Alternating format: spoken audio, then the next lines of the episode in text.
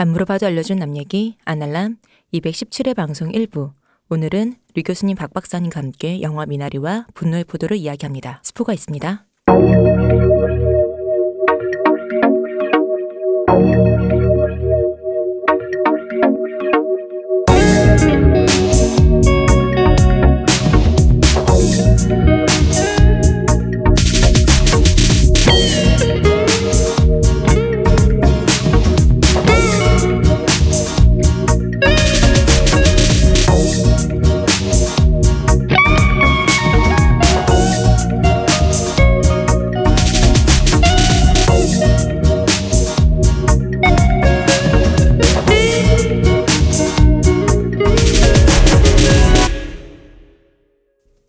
류 박사님. 안녕하세요. 안녕하세요. 나 자꾸 류 박사님, 류 교수인지 헷갈려갖고 안녕하세요, 박 박사님. 안녕하십니까 박 교수입니다. 안녕하세요, 이근급 대표님. 안녕하십니까. 안녕하세요, 쇼우십니다. 이 박사 교수 너무 많아갖고 헷갈려 이제. 아, 저 아유. 석사예요. 왜 그러세요? 뭐가 이렇게 이렇게 뭐가 높아 이렇게. 어. 학력 인플레. 어. 어, 씨, 안 되겠어. 우리 좀 조금 이게 그 뭐라 그러지? 디노메이션을 좀 합시다. 나 맞아 진짜로. 어. 그나 어저께 디노미네이션. 예, 새벽에 유튜브에 그 윤여정 씨 그 50주년 네. 데뷔 50주년 음. 영상이 뜨길래 보는데 이제 축사를 돌아가면서 하잖아요. 네. 근데 이분이 이제 연배가 높다 보니까 다들 선생님 선생님 선생님 하는데 듣다 보니까 게슈탈트 붕괴라 그러죠. 이 선생님 붕괴, 선생 탈트가 오는 거야. 보면서 아이 뭐 그냥 윤여정 씨라고 하면 되지 뭐라는 생각이 살짝 들었다가 이게 그래도 선생님이시죠. 예, 예, 그 딱 한 분 김수철 씨만 네. 누나라고 부르는데 갑자기 귀가 편해지는 거예요. 음. 오늘 저희 음. 방송 시작하기 앞서서 오늘 요 지금 217회가 릴리즈되는 날이 딱 이제 일주일쯤 지난 시점이거든요. 저희가 5주년이 된 후로. 어, 저 3월 16일이 저희 아날람 5주년이었잖아요. 근데 저나 대표님이나 둘 다 정신 없어갖고 어 하고 지나가는데 그래도 저희 트위터에서 레오아님께서 축하를 해주셨어요. 감사하다고 얘기 드리고 싶어갖고 아, 축하드립니다. 5주년이나 되다니. 감사합니다. 네. 꽉 채운 5년이 지났네요. 네, 드디어. 오래 했네요. 음. 네. 아직 뭐 전원일기급은 안 됐으니까 전원일기처럼 세- 시대를 좀 반영할 수 있지 않을까. 여기서 이제 할머니 모드에서 어, 그럼 어, 손주는 언제 보는 거냐 이런 말 해줘야 될 것 같은데 어쨌든 축하드립니다. 감사합니다. 반응 좀 해주세요. 뭐 어디서 좀내 말이 어디서 뭘 해야 될지. 아, 저 방송 본격적으로 시작하기 전에 해명할 게 하나 있어요. 뭐요? 뭔데요? 저 지난번에 그 야작가 아 맞아. 맞아 어, 맞아. 야작가 방송 들었는데 저희한테 또 돈 보내셨죠. 아, 새벽 2시에 자니 그거 저 어. 아닙니다. 아니에요? 저그 정도까지 바닥으로 내려간 적 없어요. 그게 그래요? 바닥이에요. 어? 아니 어, 그 그래? 멘탈 바닥이라며 이도표가 그랬잖아. 그 정도 가면 멘탈이 바닥이라고. 아 음, 맞다. 그렇지.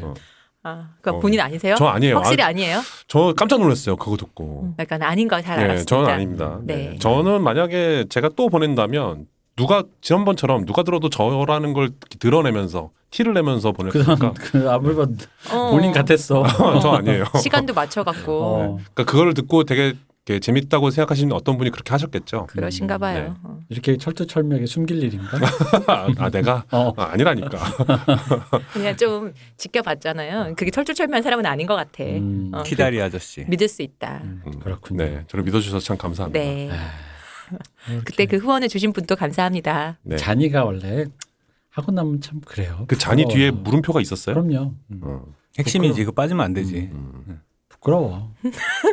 아, 하기 왜- 전엔 잘 왜 그런 봤는데. 눈으로 날 쳐다보는 거야? 부끄러워. 제가 무슨 눈으로 보고 있죠? 개슴츠레하게 보고 있네요. 그렇죠. 자, 그래서 오늘은 네. 영화 뭐 이제 됐고 영화 특집을 하기로 했습니다. 음. 오랜만에 하는 시류 영합적인 기획. 이 아카데미에서 이 미나리가 이제 여러 가지 노미네이트가 됐어요. 이제 미나리를 이렇게 사실 사실 미나리가 상을 타다 우리 기생충 때도 내가 아무 말 안 했는데 그 때는 이제 할 말을 못했지 오히려 뿌뿌부였지만 아 근데 기생충 음. 때는 너도 나 너도 나도 되게 말을 많이 해- 하는 맞아, 시국이어서 너무 많은 담론이 있었어. 네, 그래서 좀 오히려 좀 입 다물고 있- 있는 쪽이 낫겠다 싶긴 했죠 그때는. 아 근데 이거 미나리는 이게 사실 이번에도 그냥 미나리는 그냥 넘어갈라 그랬어요. 근데 이제 왜 이런 기획을 상 타기 전에 그래도 시상식 전에 우리가 한번 얘기해 볼 필요가 있지 않나 해서 이게 좀 자리를 마련하는 이유는 미나리가 저도 안 봤을 때는 국제시장의 이민자 버전이겠지라고 생각했어요. 또 뭐 황정민 씨 대신에 윤여정 씨가 나가가지고 에 하면서 막 난 진짜 그런 내용인 줄 알았어요. 음. 윤여정 씨가 막 무슨 캘리포니아나 뭐 어디 그런 데서 막, 막 한인마트에서 흑인들과 막 대거리를 하면서 드자비하며 어 흑인 빅마마들 악바리 같이 어, 그렇지, 사는. 막, 그 막. 그런 맥락이 있긴 하죠. 근데 그 맥락이 이제 한국에 사는 한국인에게 오는 맥락은 아니죠. 그 그러니까 내. 말이 거야. 네. 한국인이 봤을 때 한국인이 느끼는 그 국제 시장 그래서 우리 거다라는 느낌으로 수렴되는 한국인으로 수렴되는 예. 그런 맥락과는 좀 전혀 얘기 영화가 좀 달라가지고 네, 그렇죠. 방향을 네. 다른 곳에서 잡아야 이해가 되는 면이 그래서 있어요. 요 네. 얘기는 좀 우리끼리 해보니까 좀 신선했다. 그래서 지금 다른데 나오는 담론들이 약간 좀 국제시장 버전으로 좀 약간 이렇게 뭐랄까 소개한다고 할까요? 그런 면이 좀 많아서 우리가 좀 요 부분들을 함께 얘기를 해보면 어떻겠는가. 우리는 늘 여러분에게 영화에 대한 신선한 시각을 제공하기 위해 노력하는. 일단 미나리에 대해 소개를 하자면 미나리는 스티브 연과 한예리 씨가 나옵니다. 그 둘이 이름이 뭐죠? 극중 이름이? 제이콥이랑 모니카요. 네, 제이콥이나 모니카가 아칸소주, 캘리포니아에서 병아리 감별사로 돈을 벌어서 아칸소주로 남편이 아내 몰래죠, 사실은 그렇죠. 모기지를 이빠이 땡겨서 대농장의 꿈을 하기 위해 아칸소주로 들어오는 것부터 시작하는 겁니다. 이사하는 것부터. 여기 와서 하다 보니까 남편의 꿈은 대농장, 음. 여기 말하는 아메리칸 드림이죠. 대농장을 읽어서 뭔가 이제 대부호가 되고, 근데 그 사이엔 행간엔 그게 있어요. 병아리 감별사 돈을 꽤 벌었는데 음. 스티브연 그 모니케 제이콥이 장남이니까 아마 보니까 행간에 부모님도 좀 건사하고 동생도 뭐 건사하고 뭐 그랬던 것 같아요. 뭐 흔히 말하는 집 사고 결혼시키고 음. 뭐 이런 거. 그거 하고 이제 드디어 우리한테 돈이 있을 것처럼 여유가 생길 것 맹키로 됐는데 이제 이제부터 벌면은 이제 우리 식구 어. 먹고 살겠구나 하는데 마침 애도 좀 심장병 있다고 하고 하니까 음. 여- 좀 여유가 이제 생기겠군 했더니 갑자기 남편이 거기에다 모기지를 땡겨서 그 왜냐면 캘리포니아라는 나름 도시에 살던 사람들인데 음. 그 악한 소주 그 완전 맹지죠 맹지 맹지로 이사 와서 거기서부터 벌어지는 어떤 얘기입니다. 윤여정 씨는 언제 등장하냐? 이게 애봐줄 사람도 없고 하니까 한국 고국에 있는 할머 어머니를 친정. 엄마를 음. 모셔서 왔는데 친정 어머니가 중간에 아프세요 뇌졸중이죠. 음. 뇌졸중으로 이렇게 돼가지고 이 가족이 점점 뭔가 꿈을 키우려고 하는데 꿈이 안 되고 뭔가 점점 좀 조금씩 이렇게 쓰러지는 그런 분위기입니다. 일단은 저는 이게 딱 보고 나니까 한국인 그러니까 한국 영화라기보다 그러니까 한국인이 나오는 미국 영화라는 느낌인 거죠. 그러니까 이게 조금 다르게 얘기하면 왜 우리 옛날 대부 이런 거 볼 때 로키도 그렇고 이탈리아인이 나오는 어. 미국 영화. 이텔 이태리 이민자를 엄청 강조하잖아요. 음. 근데도 불구하고 우리는 그걸 미국 영화로 이해하잖아요. 음. 미국 영화에 등장하는 이태리 이민자 혹은 뭐 아일랜드 이민자인데 사실 미나리도 그런 개념이라고 보인다는 네, 거죠. 그게 사실은 영화가 희한한 게 네, 연기를 이- 이게 자연스럽지 않거든요. 이제 한국인의 관점으로 볼 때. 그렇죠. 예, 근데 이거를 그 뭐라지 일관성 묘한 일관성이 있어요. 근데 그 일관성이 뭐냐면은 그 말투도 사실은 거기 뭐 이민 1세대인 것으로 설정은 나오지만 말투나 이제 대사들이 그 토종 한국인답지 않게 되게 일단 sweet하시고 sweet하고 번역투가 되게 많죠. 그래서 이제 제가 볼 때는 이민 2세, 3세에 의해 필터링된 어떤 코드화된 그 1세대들의 어떤 이렇게 모습들 어, 모습들이 이렇게 있어요. 네. 있는데 그 사이사이를 메꾸는 건 사실은 그냥 미국인들의 말투와 어법과 관, 관, 그, 그 태도들이 이렇게 중간중간 나오죠. 이거는 이제 만드신 분이 2세대 혹은 3세대니까 그러시겠죠. 아마도 3, 2세대, 3세대쯤 되는 것 같은데. 감독님의 자전적인 영화라고 예, 하니까요. 예, 그러니까 자기 부모님, 그러니까 보면 거기에 스티븐 연은 사실은 그분은 이민 3세쯤 되는 거의 그냥 토종 미국인에 가까운 분인데 이제 되게 권위적인 음. 한국에서 넘어간 권위적인 아버지의 모습들을 약간 코드화해 가지고 이렇게 중간중간 계속 그런 모습들을 강조를 시켜줘요. 근데 그게 일관성은 있어 가지고 이상하진 않은데 약간 한국 그냥 한국에만 살았던 토종 한국인 입장에서 볼 때 약간 위화감이 있어요. 근데 그 위화감이 보면은 이게 미국인의 관점으로 보면은 이게 안 이상할 거. 어, 안 이상할 건데 한국인의 관점으로 한국 영화라는 관점으로 보면 이게 뭐가 이상한 영화인 거야, 약간. 저는 네. 스티븐 연이 연기한 제이콥보다 한혜리 씨가 연기한 모니카 엄마 네. 역할이 전 더 훨씬 그게 좀 이상했어요. 네. 어, 그러니까 그 지금 이때가 한 80년대이고 그러니까 미국 간 지는 벌써 10년이 됐고 그러니까 그러면 저희 부모님 세대거나 좀 더 나이가 많거나 요러실 거거든요. 음. 근데 엄마가 너무 sweet한 거야. 음. 어, 그러니까. 소 스윗해. 맞아요. 그래서 저 세대의 엄마가 아무리 미국으로 건너갔다 치지만 그래도 우리 주변이나 뭐 우리 부모님이나 봐도 엄마가 그렇게 sweet한 엄마 별로 없었거든요. 그 햄버거 먹고 스테이크 먹으면 그렇게 sweet해지는 그런가 봐. 어, 우리 엄마 sweet하셨어요. 아, 그러셨어요? 어, 지금도 그렇고. 어, 부럽네요. 음. 저희 엄마 엄마도 사랑합니다. 그랬어요. 어, 부럽네. 부러운 양반들이네. 아 근데 그런 건 있는 거죠. 스테레오 타입으로 생각을 해보면 만약 음. 이걸 한국에서 찍었다 그러면 되게 징글징글했을 거라는 거지. 그치, 우리가 알고 맞아요. 있는 음. 그런 특히 70년대 80년대 하면 저는 어떤 느낌이냐면 그렇죠. 이 딱 이런 느낌. 마야광에서 송강호 씨가 배두나 씨 싸대기 때릴 때 음. 진절머리 나서 싸대기 때리는 장면이 있거든요. 음. 그 되게 그러니까 배두나 씨가 자꾸 뭐라 그러니까 이미 이제 콧대가 높아진 송강호 씨가 뭐 이 진절머리 나듯이 싸대기를 때리는데 이게 그냥 배우끼리 싸대기 때리는 연기 정도가 음. 아니라 왜 진짜 왜 넌덜머리 난다든지 손바닥으로 거의 음. 주먹 대신 얼굴을 치는 느낌으로 되게 보면 정말 배우인데도 모멸감 느껴질 정도로 때리는 장면이 있어요. 그 한 대를 치는 음. 장면인데 약간 그런 느낌의 그 징글징글 그 거기도 배경이 7, 80년대인데 음.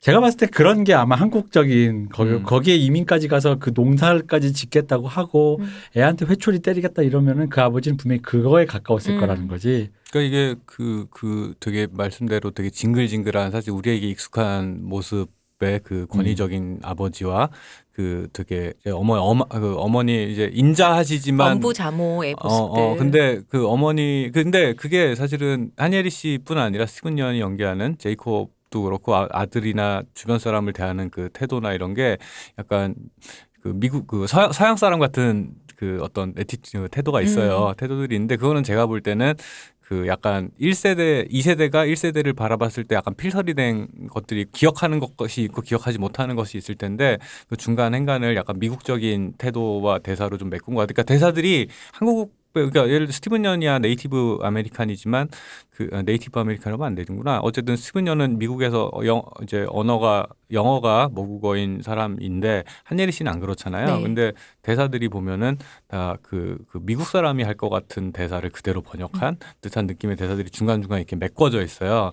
근데 이게 그 이상하다는 느낌, 그러니까 이제 이거 그래서 연기를 못 한다, 뭐 혹은 뭐뭐 후지다 이런 느낌이 아니고 그 감독이 원한 톤앤 매너 그, 그, 그 분위기가 정확하게 계속 끝까지 유지가 되거든요. 음. 끝까지 그 테- 톤이. 그래서 익숙해지면 괜찮아요. 그건 문제가 아닌 것 같아요. 근데 이게 약간 보는 거지. 이거 약간 어, 나보라고 만든 영화 같지가 않은데? 음. 라는 그쵸. 이 기분. 예. 그러니까 거기가 바로 우리가 이제 주목하는 지점인 건데, 그러니까 아까 말했듯이 이건 미국 영화고, 그러니까 미국 영화는 건 미국의 아이덴티티를, 그러니까 한국인이 나오고 한국인 이민자를 다루지만 제가 봤을 때는 그러니까 미국의 아이덴티티를 다룬 영화라는 거지. 음. 그 로키 같은 거. 음. 로키도 결국은 이태리 저소득층의 얘기를 다뤘지만 결국 그건 미국적인 내셔널리티, 아이덴티티를 다룬 영화인데 음. 저는 이것도 그거라고 생각해요. 그러니까 제3세계 이민자가 와서 미국에서 어떻게 정착을 해 나가는가. 근데 여기에는 이제 시대적인 것들이 좀 반영되어 있다는 거죠. 뭐냐면은 그래서 그것이 성공적이었는가. 음. 왜냐하면 이제 분명히 뭐 제 생각엔 이 전체적인 제 제가 좀 약간 이 영화를 좀 의아하게 느낀 게 뭐냐면은 영화의 내용은 결국 결말로 가면 실패의 이야기거든요. 음. 실패의 이야기인데 굉장히 그 음악이나 사용법이나 촬영 같은 것이 굉장히 노스텔지아적인 게 음. 있어요. 음. 음. 내용만 보면은 마치 그 한국형 냉소적인 그런 결국 이 모든 건 실패할 거야라는 식의 약간 리얼리즘적으로 찍어야 될 것 같은 내용인데 찍어낸 것은 약간 그런 노스텔지아적이고 동화적이고 조금은 해피엔딩적인 느낌의 미국 해피엔딩을 다루는 영화적인 그 느낌이 좀 있다는 거지. 약간 좀 과장하면 바람과 함께 사라지다 마지막처럼 끝나는 그러니까 대- 그런 대사 내일은 내일에 태- 어. 해야 된다는 대사는 없지만 약간 그런 그런, 뉘앙스로 끝나죠. 맞아요. 네. 역경을 어, 그- 딛고 그쵸? 다시 일어날 음, 것이다라는 음. 그런 걸로. 근데 이제 그렇다고 하기엔 전또 이런 거예요. 약간 이제 이건 그냥 우리 영화를 좀 이렇게 이 괜히 이렇게 씹고 뜯고 하는 사람들의 그 못된 습관으로 보자면 마지막 장면이 기이했어요. 그래서 음. 마지막 장면에 그러니까 마지막 가장 절정에서 그 애써 수확한 창고를 윤여정 씨가 불로 날려버리고 온 네. 가족이 이제 사실 거의 재산이라는 게 이제 날려간 상태잖아요. 빚은 이빨 그 모기진 땡겨놨는데. 땡겨놨는데 지금 생산수단이 없어요. 근데 그나마 뭐 이제 뭐 굳이 생각하면 그 병아리 감별사는 계속 하면 되겠지만 뭐랄까 그럴 거면 여기 왜 왔어라는 거죠. 캘리포니아가 원래 캘리포니아 훨씬 더 음. 벌이가 좋았던 것이고 음. 그리고 한예리 씨와 그 두 부부 사이가 좀 갈라졌잖아요. 사실 네. 한예리 씨는 거의 이혼하려고 음. 맘까지 먹은 상태인데 그러다 보니까 마지막 장면에 스티브 연과 아들만 나타나서 미나리를 캐러 온단 말이지. 음. 나는 그게 되게 기이했어. 음. 이게 보통 우리 요 시간 다음에 얘기할 피아프에서도 음. 아버지가 아들을 챙기잖아요. 갈라섰는데 아들은 못 데리고 가 했을 수도 있고. 그리고 먹을 게 없어서 미나리라도 왜냐면 미나리 되게 우습게 봤잖아. 그쵸. 스티브 연이. 음. 근데 먹을 게 없으니까 미나리라도 캐러 온 게 아닌가 싶은 거야. 농장을 잃고 수렵 생활로 살고 있다. 어, 그러니까 뭐 당분간이라도 그러니까 이혼하고 아들만 됐고 아들 되게 피아뼈처럼 음. 아들만 됐고 여기서 어쨌든 일구려고 하고 엄마 아내는 딸 데리고 가버린 거지. 자기 엄마 네. 데리고 그래서 캘리포니아 어쨌든 기술은 있으니까 이게 그 사실은 거기서 보면 윤여정 씨가 이게 사실은 대놓고 이 정도면 저는 대놓고 온것 같은데 그 왜 우리 할머니들 보면 아들 집착하잖아요. 음. 그래서 윤여정 씨 보면은 그 손자를 엄청 손자인 데이빗을 엄청 네, 귀여워하잖아요. 엄청 그렇죠. Pretty boy. Pretty boy 하면서 어, 그- 그 야, 약도 손자 거만 가져왔잖아. 예, 요 예, 그게 사실은 되게 그 아들 챙기는 그, 그 시대 그 노인분들의 그 습성이 분명히 있고 근데 이게 제가 조금 재밌게 봤던 게 뭐가 있냐면은 그 요거랑 사실은 비교해서 많이 얘기하는 게 그 요즘에 재미족 교포 작가인 이민진 씨 이민진 작가라는 분의 그 파친코라는 소설이 엄청 이제 미국에서 영향을 크게 그 끼치고 있다고 하는데 엄청 히트하고 있고 화제가 되고 있다고 하는데 저는 그분 쓴 원작인 줄 알았어요. 아 네. 예. 근데 그건 아니더라고요. 네네. 아닌데 그 그분 강연을 이제 유튜브에 이제 번역이 많이 뜨니까 봤는데 얘기 들어보면은 이분이 이 이전 자기 이전 세대 자기 책 사인회에 찾아온 우리 아버지 세대보다 조금 나이가 많거나 아버지 세대 정도 되는 한인 노인이 와, 음. 와 서 자기한테 사인 받고 가는 얘기를 하는데 근데 이분의 태도는 뭐냐면은 그 약간 우리가 이제 흔히 말하는 가부장적인 고 권위적인, 고 폭력적인 그 1세대 아버지들의 모습에 대해서 자기가 나이를 먹고선 좀 더 이해하게 됐다라는 맥락이 있는데 그런 것들을 이제 요즘 세대 같으면은 그런 가부장제나 그런 그런 권위적인 아버지의 모습에 대해서 되게 그 반발을 할 것 같은데 의외로 그것들이 우리가 이곳에 자리를 잡기 위해서 그 자기 나름의 희생을 한 또 다른 이면에 있었다라는 약간 좀 긍정적으로 보는 태도가 좀 이- 네. 느껴져요 사실은 그래서 그 보면은 스티븐 연도 그렇고 이제 그런 그 독선적이고 권위적인 아버지에 대해서 한예리 씨가 계속 반기를 드는 거잖아요. 네. 반기를 두고 있는데 근데 그 모습에 대해서 지금 원지 지금 시대 같으면 되게 비판해야 될 것 같은데 그게 거기에 비판적이라는 느낌이 사실 별로 없는 게 저는 약간 의외로 신, 음. 신선해 신, 신기했어요. 신선한 건 아니고 신기했고 그 왠지 미국에 사는 사람이면 그런 문제에 대해서 더 예민하게 반응할 것 같잖아요. 근데 그렇게 스티븐 씨가 생각보다 스윗하게 연기했어요. 아 그렇기는 하죠. 예, 예. 아까도 얘기했지만 그 황정 우리가 알고 있는 익히 알고 있는 그 배우들이 음. 가서 예. 뭐 김윤석 씨라든가 예, 예. 황정민 씨라든가 좀 젊은 사람이라고 치면은 제 생각에는 그 요즘 20, 30대 배우들은 좀 스윗한 느낌이 있어서 박서준 씨나 그래서 제 생각에 그런 거친 그런 느낌은 서인국 씨 같은 배우가 가서 했으면 한예리 씨랑 서인국 씨가 눈빛이 좋죠. 그럼 아마 좀 무섭고 좀 징글징글한 느낌이 났었을 것 같아요. 예, 아마 근데 말씀대로 그게 그런 역할에 우리 눈에 익숙한 배우냐 황정민 음. 씨나 최민식 씨나 이런 분들이 가가지고 이렇게 울부 울부짖고 그쵸. 놀아. 어. 근데 아마 그렇게 했으면 감독님 의도가 안 살아서 그렇지. 감독님이 이걸 긍정적으로 그래도 좀 맞아요. 이해 예. 아버지를 이해해 보자라는 느낌으로 다뤘는데 예.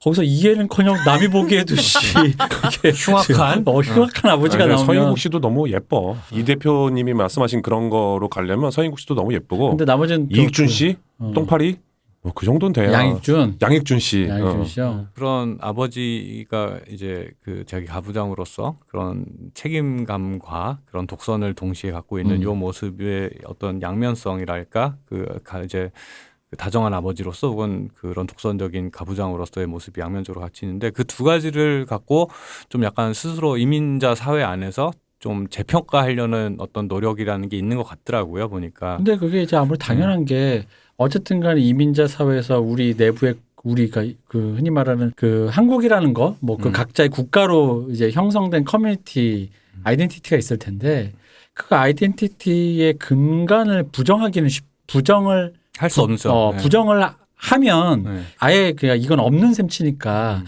나는 그냥 Korean이기 전에 뭐 예를 들어 아일랜드계이기 전에 American이야 이래버리면 음. 그 얘기는 상관없는데 만약 이런 얘기를 하고 싶은 사람이라면 그걸 부정할 수가 없잖아요. 음. 어쨌든 간에 그들이 나를 낳아주고 음. 키워주고 돈 벌어서 먹여서 교육시켜서 한 사람들인 건 맞으니까. 그러니까 이제 그런데 그러다 보니까 제가 중간 영화 중간까지 스티브 연의 그 연기가 저, 저는 사실 약간 와닿지가 않았었어요. 음. 그러니까 뭐냐면 아 이게 혹시 우리가 알고 있는 그 권위적이고 말씀하신 가부장제 아버지를 묘사하려고 시켜놓은 캐릭터인가? 네, 저는 그랬다고 봐요. 혹은 네. 그냥 그냥 좀 평범한 sweet한 그냥 적당히 그냥 이 정도면 sweet한 편인 옛날 남자 정도인 건가? 근데 그렇게는 또 좀 그게 좀 애매했는데 그러니까 그게 그 양가적인 면을 다 다루고 싶었다라는 전제를 한다면 음.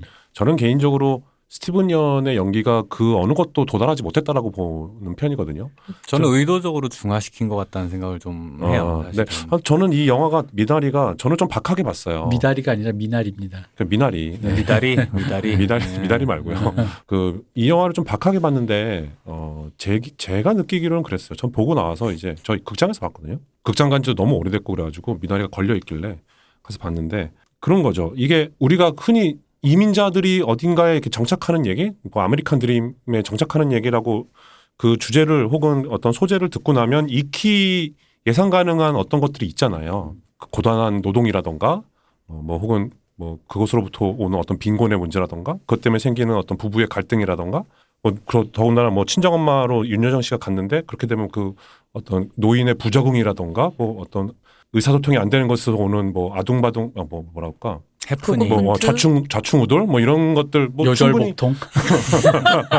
뭐 마운틴 듀가 요절복통 뭐 그런 컨셉이겠죠. 근데 아무튼 그런 여러 가지 산에서 산에서 내려온 그 이슬 좀 갖고 와라 뭐 그거잖아. 음. 물좀 가져와라. 근데 그 여러 가지 것들이 상상이 가는 것들을 다 건드렸는데 어, 그 어떤 것도 제대로 건들지 않고 피상적으로만 건들고 그냥 지나갔다는 느낌이 있는 거예요. 근데 이게 담담하게 그렸다 혹은 건조하게 그렸다라는 느낌이랑 조금 다르게 저는 설득력이 전혀 오지 않았다라는 거에 가까운 거거든. 예를 들면 제가 뭐 이민자라던가 이민자 출신 가정이라던가 혹은 미국에 살고 있다거나 그러면 또 모르겠는데 뭐 저한테는 그렇게 이게 어 뭔지 무슨 얘기를 하고 싶은지는 알겠는데 어썩 와닿지는 않는다라는 거에 가까웠던 그러니까 거죠. 그 부분이 저는 이제 어디서 느꼈냐면은 저는 이제 비슷한 느낌인데 조금 다른 게 제가 아까 맨 처음 얘기했잖아요. 그 얘기하려는 것과 그 음악 사용이나 연출이랑 이런 게 좀 다르다라고 느꼈어요. 왜냐면 얘기만 만약에 모아놔 보잖아요. 미나리 얘기는 이 얘기는 이민자가 좌절하는 얘기예요. 그래서 결국 좌절했을 때 나는 그 마지막에 보면 결국은 미신을 안 믿던 사람들이 미신까지 도달한단 말이죠. 음. 미신에 도달하는 이유는 아무것도 할 게 없기 때문이에요. 찍는 거야, 진짜 말 그대로. 그러니까 이 모든 것이 좌절됐을 때 거기서 도달하는 것이 결국 그런 그냥 흔히 말 초자연적인 거라는 거지. 그, 그거밖에 잡을 수가 없는 이민자에 대한 건데 저는 그게 되게 그러니까 얘기만 만약에 글로 적어 놓잖아요. 미나리 이거 지워 놓고 그러면은 약간은 시니컬하거나 냉소적이거나 리얼리즘적이라고. 근데 이거를 이제 화면 구성을 해놓고 음악을 깔아놓는데 전 처음에 나오는 음악 있잖아요. 땅 막 이렇게 캐는데 뭐 네. 아- 아들 데리고 가가지고 물이 어디서 나올 것 같아 하는데 음. 그런 부분들에 나오는 음악이 너무 이렇게 너무 포스포스 네. 뭐 보드랍고 아름다운 맞아요. 거야. 근데 그게 그- 그게 안 붙는다고 생각했어. 그래가지고 그래서 이게 감독이 저는 뭐 좀 과하게 얘기하면 헷갈리나? 그러니까 음. 물론 감독님 마음엔 두 개 다 있는 거죠. 그러니까 이 우리 이민자 아버지 세대의 그런 좌 뭐랄까 좌충우돌 요절복통 어, 그런 것이 시행착오가 리얼리즘적으로 어떠한 비판점이 있는데 그럼에도 불구하고 내가 그걸 그렇게까지 그리고 싶진 않다라는 것까지는 알겠어. 근데 그게 그러니까 그러다 보니까 이야기의 그 약간의 시니컬함과 톤앤 매너의 그 약간의 그런 몽환적이고 약간 디즈니스러운 약간 이렇게 음, 예쁜 그 분이 제가 그- 그러다 보니까 이게 헷갈리는 거. 거기다 스티브 연까지 연기를 그렇게 하니까 그래서 헷갈린 거예요. 저는 그런 그 모든 말씀하신 지적하신 그 두 분이 지적한 이 모든 것들이 의도하지 않았지만 의도됐다라고 해야 되나? 어 맞아요. 그러니까 예. 그런 의미라는 그게 거죠. 뭐냐라면은 이제 대표님도 그 얘기를 하고 싶으셨던 것 같은데 이제 결론만 얘기하면 그 제국의 승인을 받는 과정인 거예요. 맞아요. 예. 그러니까 이게 이게 누굴 타겟으로 만들었냐라고 하면 미국의 주류 관객들이에요. 그 미국인. 근데 이민자 사회라고 불리는 그 사실은 블랙팬서 좋아하시는 분도 많겠지만 사실 저는 별로 사실 별로 재미없게 봤어요. 그러니까 저희는 좀 비판적이죠. 예, 예. 아니 뭐 배- 망작이지 그거. 어, 뭐 솔직히 얘기돼요. 어. 어, 별, 별 볼 일 없는 영화거든요, 사실은. 제 기준엔. 근데 이제 그 얘기를 저도 그 관점으로 생각 못 하다가 이게 이제 미국 흑인들이 이 영화에 미국 사회가 이렇게 쳐주는 이유가 뭐냐라고 얘기를 들어보니까 흑인 사회는 일종의 그 루트, 뿌리가 없잖아요. 그러니까 그쪽은 이상하게 내 일단 우리가 지금 여- 오늘 얘기하려는 내셔널리티라는 관점이 없죠. 걔는 그래서 그렇죠. 인종으로만 뭉치잖아요. 네, 그렇죠, 그렇죠. 그 그들이 돌아갈 수 있는 뭐 아프리카 대륙이라고는 음. 하는데 사실 거기에 그들의 이제 인종만 같을 뿐이지 문화적인 음. 거 뭐 어떤 그 고- 자기가 이제 나의 고향이야라고 부를 만한 어떤 잔재들이 남아 있는 게 없죠, 사실은. 없죠. 예. 가, 보면 아프리카로 간다면 어디야? 가나, 이디오피아, 르완다야 어디야? 예. 뭐뭐 그렇잖아요. 그럼 가면. 어, 그러니까 그, 종교는 뭐야 이런 거지 뭐. 그 이미지라고 해요. 뭐 미국에서 만드는 부시맨이니 뭐뭐 이런 것밖에 없는데 음. 그들에게 상상의 세계에서라도 어떤 뿌리를 제공한 건 거예요. 맞아요. 와칸다라는. 음. 그래서 이제 그, 그 상실감이 사실은 흑인 사회 안에 상- 상당히 큰데, 예를 들어 중국인, 한국인, 뭐, 뭐 이탈리아인, 다들 이방인이라고는 하지만 그들에게는 뿌리가 왜- 있다, 네, 근거가 뿌리가 있다. 있는데 음. 어디- 갈 곳이 있다는 거죠. 뭐. 내가 어디서 왔는가라는 음. 걸 설명할 수 있잖아요. 예를 들어 그냥 또 가다가 어 너 이동규 대표 당신 어디 출신이야 라고 했을 때 북에서 왔어. 어, 나를 키운 건 파라리 바람이다. 뭐 이럴 수는 없는 건데. 아, 생각해보니까 참 시 잘 썼어, 서정주 시인이. 어, 그렇죠. 근데 그 서정주 시인이 나를 키운 것은 파라리 바람이라, 아, 애비는 종이었다라고 말하는 그 사람조차도 내가 어디서 왔냐를 해명할 수 있잖아. 음. 근데 이제 흑인 사회는 그게 불가능했었는데 그게 일종의 상상의 세계에서 해명이 된 건데 그거에 때문에 그 코드로 열광을 하게 된 거고 이제 여기서 또 생각해 봐야 되는 게 뭐냐면 그러니까 영화가 참 미국적인 매체라는 게 뭐냐면 그 일종의 그 서구 사회의 뿌리의 기원에는 사실은 성경이 이제 책으로 된 네. 텍스트로 된 있고 그 위에 이제 그림 이제 서양화가 이제 고전 영화 서양화가들이 그린 막 이렇게 고전 성화 이런 것들이 있는데 미국 사회의 건국 신화를 묘사하는 건 사실은 영화란 말이죠. 음. 영화란 매체가 미국의 건국 신화를 묘사해 주는 매체로서 기능을 하는 게 되게 크단 말이에요. 그렇죠. 오죽하면 국가의 탄생이라는 영화가 있겠어요. 예, 예. 그래서 미국의 서부도 사실은 건국 신화란 말이지 이 모든 것들이. of Nation인데 이름이. 그렇죠. 예. 그런데 영화계 안에서 그걸 묘사해 준다라는 것 자체가 이 각각의 인종들과 각 을 하나의 그 state 그 그로 묶어주는 unite하게 해주는. 그렇죠. unite하게 되는 가장 중요한 매체가 이제 영화라는 건데 그래서 사실 아카데미에서 상을 받았다라는 건 사실은 되게 의미가 있는 거고 봉준호 감독이 의도하지 했는지는 모르겠으나 본능 영, 영민한 사람이니까 본능적으로 알았겠지. 제국의 심장에 갔으니 제국의 승인을 받았다란 나는 지금 제국의 승인을 받은 거고 내가 해줘야 되는 말이 뭔지를 아는 거지. local. 어, 그렇지. 아, 그러니까 그래서 그런 네. local이 실수 실언이었다니까. 그거는 edge지. 아니야. 그치, 예, 예, edge지. 예, edge지. 그 정도는 어. edge지. 반항적인 아들 같은 그런 거지. edge지. 아, 예. 그러니까 아닙니다.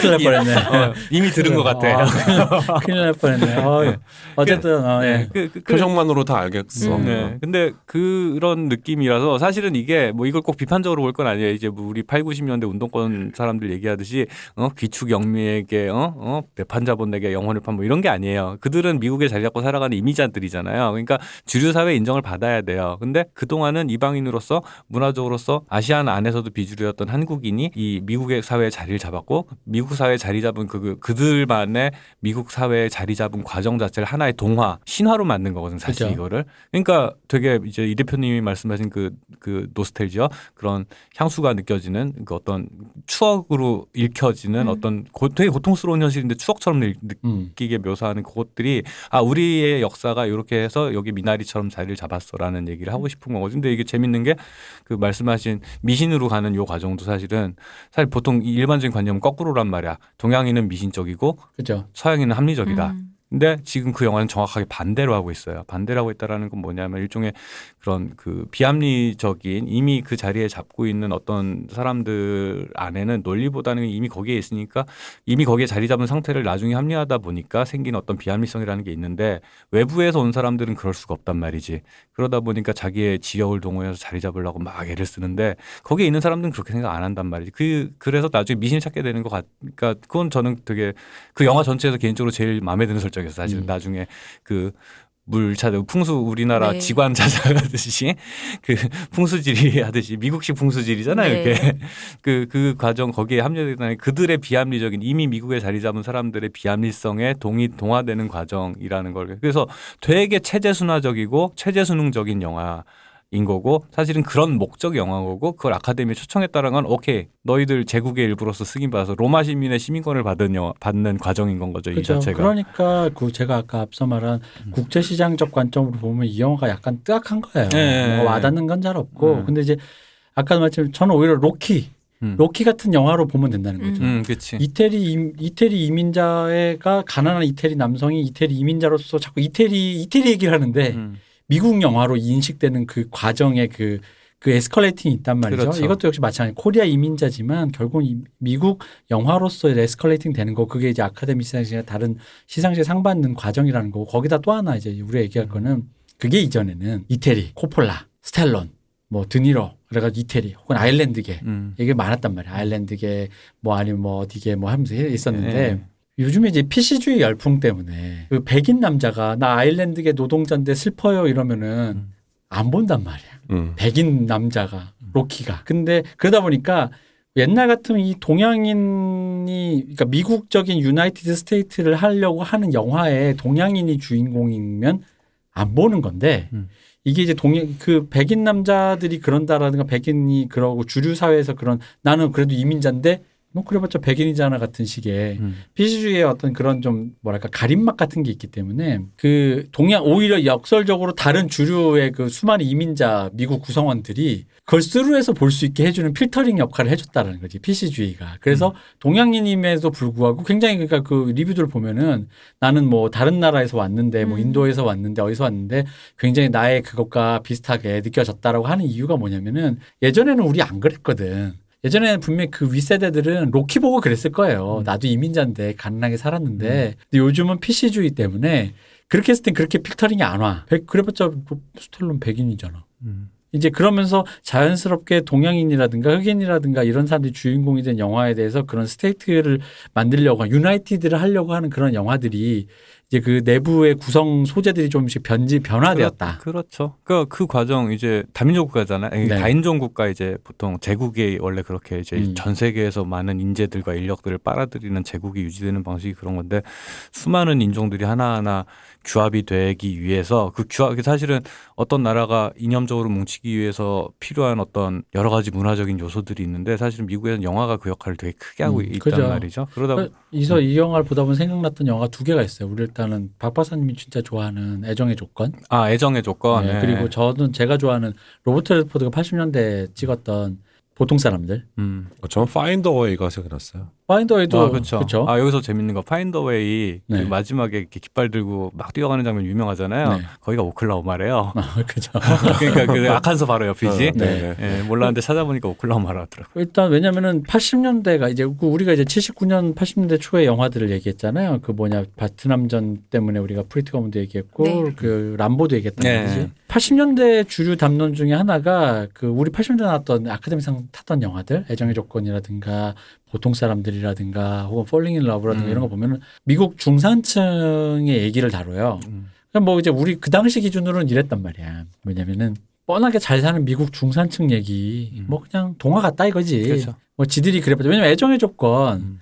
되게 슬픈 얘기지만 그래봤자 뭐 엄마가 좀 아프다. 음. 백인 중산층. 어, 백인 중산층 이제 드디어 좀, 아, 누, 누구 집, 집에 안 아픈 사람 있어? 네. 다 어른들 나이 들면 아프죠. 아파, 나도. 아픈데, 뭐.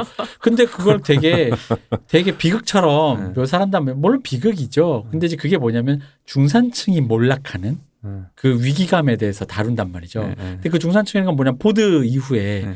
그 흔히 말하는 저기 트루먼이나 이런 대통령들이 그토록 강조했던 냉전 시대 강조도 우리는 야 네트워크가 다 돼서 뜨신물 나오고 가스 나오고 가전제품 있고 니네 소비에트 이 공산권 이런 거랑은 비교가 안 돼. 선진국이야 하는 바로 그 세계에 살던 사람들이 어떤 위기감과 어떤 생활 양식을 가졌는가에 대한 얘기인 거고 그 사이에서 그 불안들 음. 그런 것들 보고 이 사람들 안에 잠식하는 게 있다. 예를 들어 크레이머 79년작인가 크레이머 대 크레이머. 크레이머 대 크레이머 같은 경우는 그런 가정이 붕괴한다. 붕괴한다, 음. 이혼한다. 음. 보통 사람들도 그런 얘기고 음. 그리고 애정의 조건도 음. 병으로 네. 병환으로 이렇게 이렇게 되어 간다. 가족이 해체되어 간다라는 얘기를 하는 거죠. 그 안에 그 사람들의 뿌리는 이제 아까 얘기했던 대부나 로키 같은 것들이 자리 잡고 있었겠지만 어쨌든 자리 잡은 사람들의 얘기인데 이제는 그 자리를 이제 그다음 바로 이 PC주의 이후에 제3세계 인종들과 이민자들이 다른 이민자들이 음. 같은 내용의 동어 반복이지만 다 같은 내용을 그렇게 채우는 게 아닌가. 아, 예, 저도 그, 그 말씀에 동의를 하고 그 전에는 뭐 대부 뭐뭐 로키 계속 말씀하신 로키 뭐뭐 여러 가지 인종이나 임자 왜 사실은 그 예를 들어서 미국 드라마 시리즈 HBO 시리즈 중에 와이어 같은 거 보면은 와이어 시즌 2에 폴란드계 노조들이 나온단 말이죠. 네, 맞아요. 그러니까 각각의 똑같이 우리 눈에는 똑같은 백인으로 보이지만 그들 안에서도 이게 위기가 있거든요. 음. 그러니까 막 동유럽 출신 백인이냐, 음. 뭐 러- 어디 저기 뭐 서유럽 출신 백인이냐, 아일리, 아일랜드계냐, 뭐 저기 아니면은 저거 왜 앵글로색슨이냐, 뭐 이거에 따라 다 이제 위계가 다르단 말이죠. 생각보다 그 안에 되게 심했나 보더라고요 차별이. 네. 근데 그 각각의 인, 그 사람들이 그 서, 미국으로 와서 자리 잡는 과정이라는 게 있었는데 이게 그들은 사회 미국 사회 안에 긴 이제 이 양차 대전을 거치고 하면서 이제 그 유럽인들은 다 흡수가 됐다면 그 이후에는 이제 2차 대전과 아 저기 하- 한국 전쟁과 베트남 전을 통해서 흑인들이 부상해서 이제 그 흑인들이 미국 사회 안에서 이제 그 합류되기 시작하는 얘기했고 그 다음에 사실은 동양인의 차례가 온 거예요. 네. 예, 동양인의 차례가 온 거라고 저는 보고 그런 의미에서 사실은 이제 처음 했던 얘기처럼 류, 류 교수님 얘기처럼 한국에 사는 한국 사람 입장에서는 이- 이상 이게 뭐지 싶은 게 사실은 당연하다고 음. 봐요. 그러니까 저는. 우리 예. 한국인이 나오지만 우리 얘기가 아니에요. 예, 우리 우리 보라고 만든 얘기 아니야 애초에. 어, 왜냐면 그 이질감은 그런 것 같아요. 그러니까 이제 말씀 나누다 보니까 저도 드는 생각이 뭐 대부 얘기 나오고 뭐 음. 쭉 나오잖아요. 뭐 원스 어폰 어 타임 인 아메리카도 마찬가지고 그런 영화도 많은데 우리가 보기에 그들은 어쨌든 외국 타자라는 거지. 음, 타자고. 근데 그래서 그런 의문이 드는 거예요. 만약에 이탈리아 사람들이 그런 영화를 봤을 때 내가 느낀 감정, 약간의 이질감 같은 것들이 있었을지도 모르겠다라는 의문이 약간 있는 거죠. 이탈리아에서. 사는 사람들이 음. 그걸 봤을 때. 아니, 아, 왜냐면 왜 그렇게 생각하면 저는 그런 거죠. 그러니까 왜 그런 생각을 하냐면 한국인은 의외로 사우스 코리아 기준의 혈연 중심으로 굉장히 협소하게 세계를 보는 관점이 있어요. 근데 그쵸. 생각해 보면 우리 섬나라지. 한국인은 의외로 여러 사람이 있어요. 일단 고려인이 있고 음. 제일 조선인은 완전 다른 사람들이에요. 문화도 다르고. 음. 북한은 완전 다르죠, 우리도. 음. 북한 다르고. 재미교포도 이제 벌써 재미교포나 외국 교포, 특히 제- 미국에 제일 많이 사니까 재미교포도 벌써 세대가 3세대가 4세대가 나오니까 완전히 다른 문화권이거든요. 그렇죠. 지금 또, 또 식당 가면 또 저 저 연변 출신들 네. 그 굉장히 많잖아요. 연변도 그렇고, 그러니까 서로 다른 문화권인데 이거를 그러니까 서로 다른 문화권으로 기준으로 생각을 해야 되는데 그 한국에는 되게 그 특히 우리 같이 사우스 코리아 남한에 살고 있는 사람의 기준으로 보면 그 남한에서 살고 있는 특히 또 서울 경기 중심의 되게 협소한 혈연 중심의 민족주의적 관점으로만 세계를 이해하다 보니까 그러니까 이게 되게 낯선 거예요. 근데 제가 봤을 때 맞, 말씀하신 게 맞는 게 아마도 이태리 본국에서 음. 이태리 본국 야 왜 미국 영화 헐리우드 영화 이태리 애들 음. 원스 어폰 어 타임 인 아메리카나 대부를 본 이태리인들 이 이태리 본토에 있는 사람들도 비슷한 말을 난 했을 거라고 생각하는 거지. 음, 음. 저건 진 이태리가 아닌 것 같아. 음. 라는 그- 거지. 그 얘기 들으니까 되게 궁금하긴 하다. 그래서 대부 네. 같은 경우에는 시실리 장면이 되게 길게 나오잖아요. 그죠. 네. 음. 근데 저는 그게 되게 의도적인 배치였다고 저는 음. 보는데 그 아무래도 그것도 이 이태리계의 정체성을 다룬 영화 니까. 근데 시실리 현지 사람들 얘기도 좀 들어보고 싶다는 생각이 좀 들긴 근데 하는데. 100% local 할 수가 없어. 미국 그러니까. 이태리계 미국인이 가서 결국 찍은 거라서 음. 아까 스티브 연의 연기 같은 음. 그런 어색한 삐걱함을 느꼈겠죠. 그 뭐 좀 이제 우리가 비교하려고 준비한 영화가 지금 분노의 포도 네. 이제 존 스타인벡 원작의 그 존 포드 감독 명장이죠. 야, 존 이름, 포드 이름이 뭐 죽여 죽여줍니다. 네, 아, 지금 책에 나오신 분들 얘기하니까 약간 이게 약간 문학으로 치면 지금 톨스토이 뭐 이런 그렇지. 사람 그렇죠. 얘기하겠다고 하는 도스토옙스키 뭐 거고. 이런 얘기하는 근데 거죠. 그분이 지금. 찍은 딴 영화 중에 나의 계곡은 푸르렀다라는 작품이 있어요. 네. 근데 음, 맞아요. 그 음.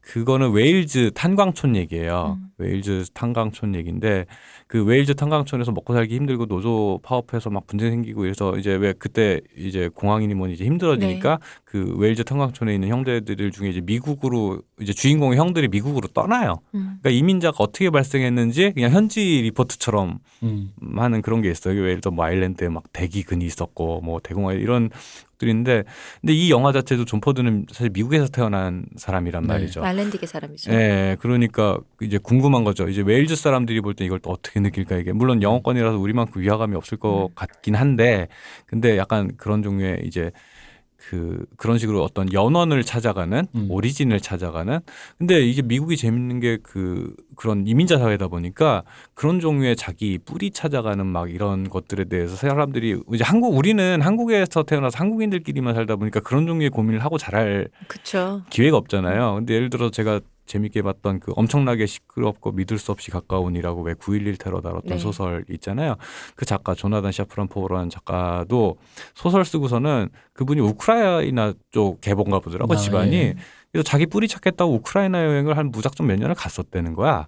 그러니까 그런 식으로 보면 미국에 살고 있는 음.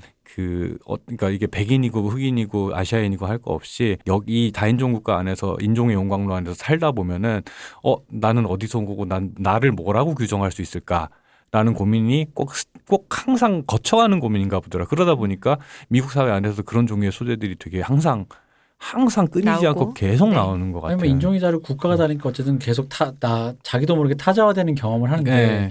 우리가 그분들의 그런 냉혹한 현실에 비주 비할 건 아니지만 우리 같은 경우는 예를 들어 주로 지방 친구가 서울 경기에 있는 대학에 와서 음. 자취하다가 그런 느낌을 느끼잖아요. 전이 옛날에 이태원 클럽 가면 서울 한복판에서 한국인이라고 인종차별 당한다고.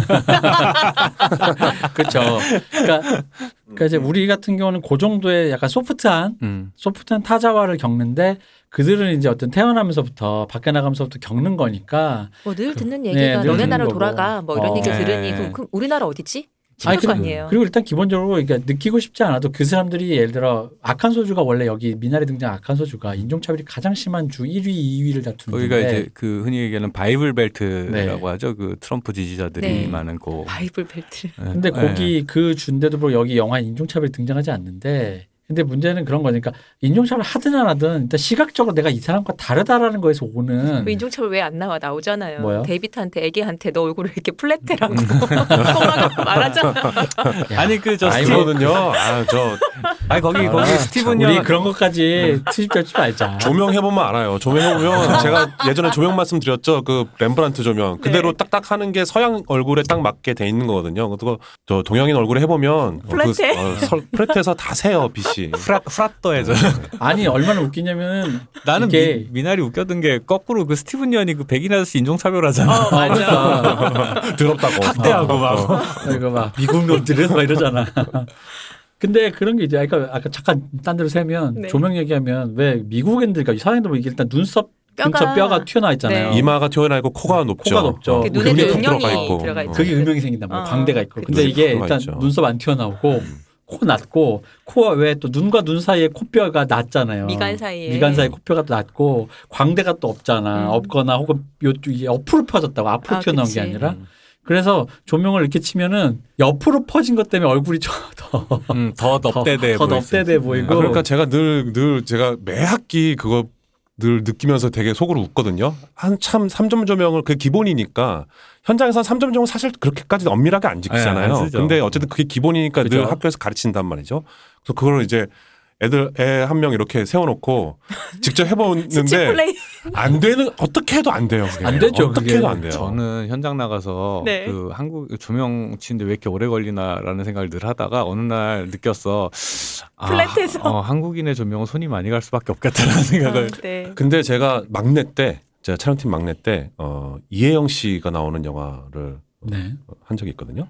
첫 작품이었어요. 그게 이제 첫 작품이었는데 이혜영 씨 그 되게 서구적인 얼굴이시잖아요. 되게 서구적이잖아요. 근데 그분은 딱 사이드에서 그 사이드 라이트를 딱 주면 코를 중심으로 딱 1대1로 딱 떨어지는 라이트가 나오는 거예요. 그러니까 조명 기사랑 촬영 감독이 너무 좋아하는 거야. 그렇지. 아 선배님 진짜 선배님은 정말 스크린용 얼굴이라고. 음.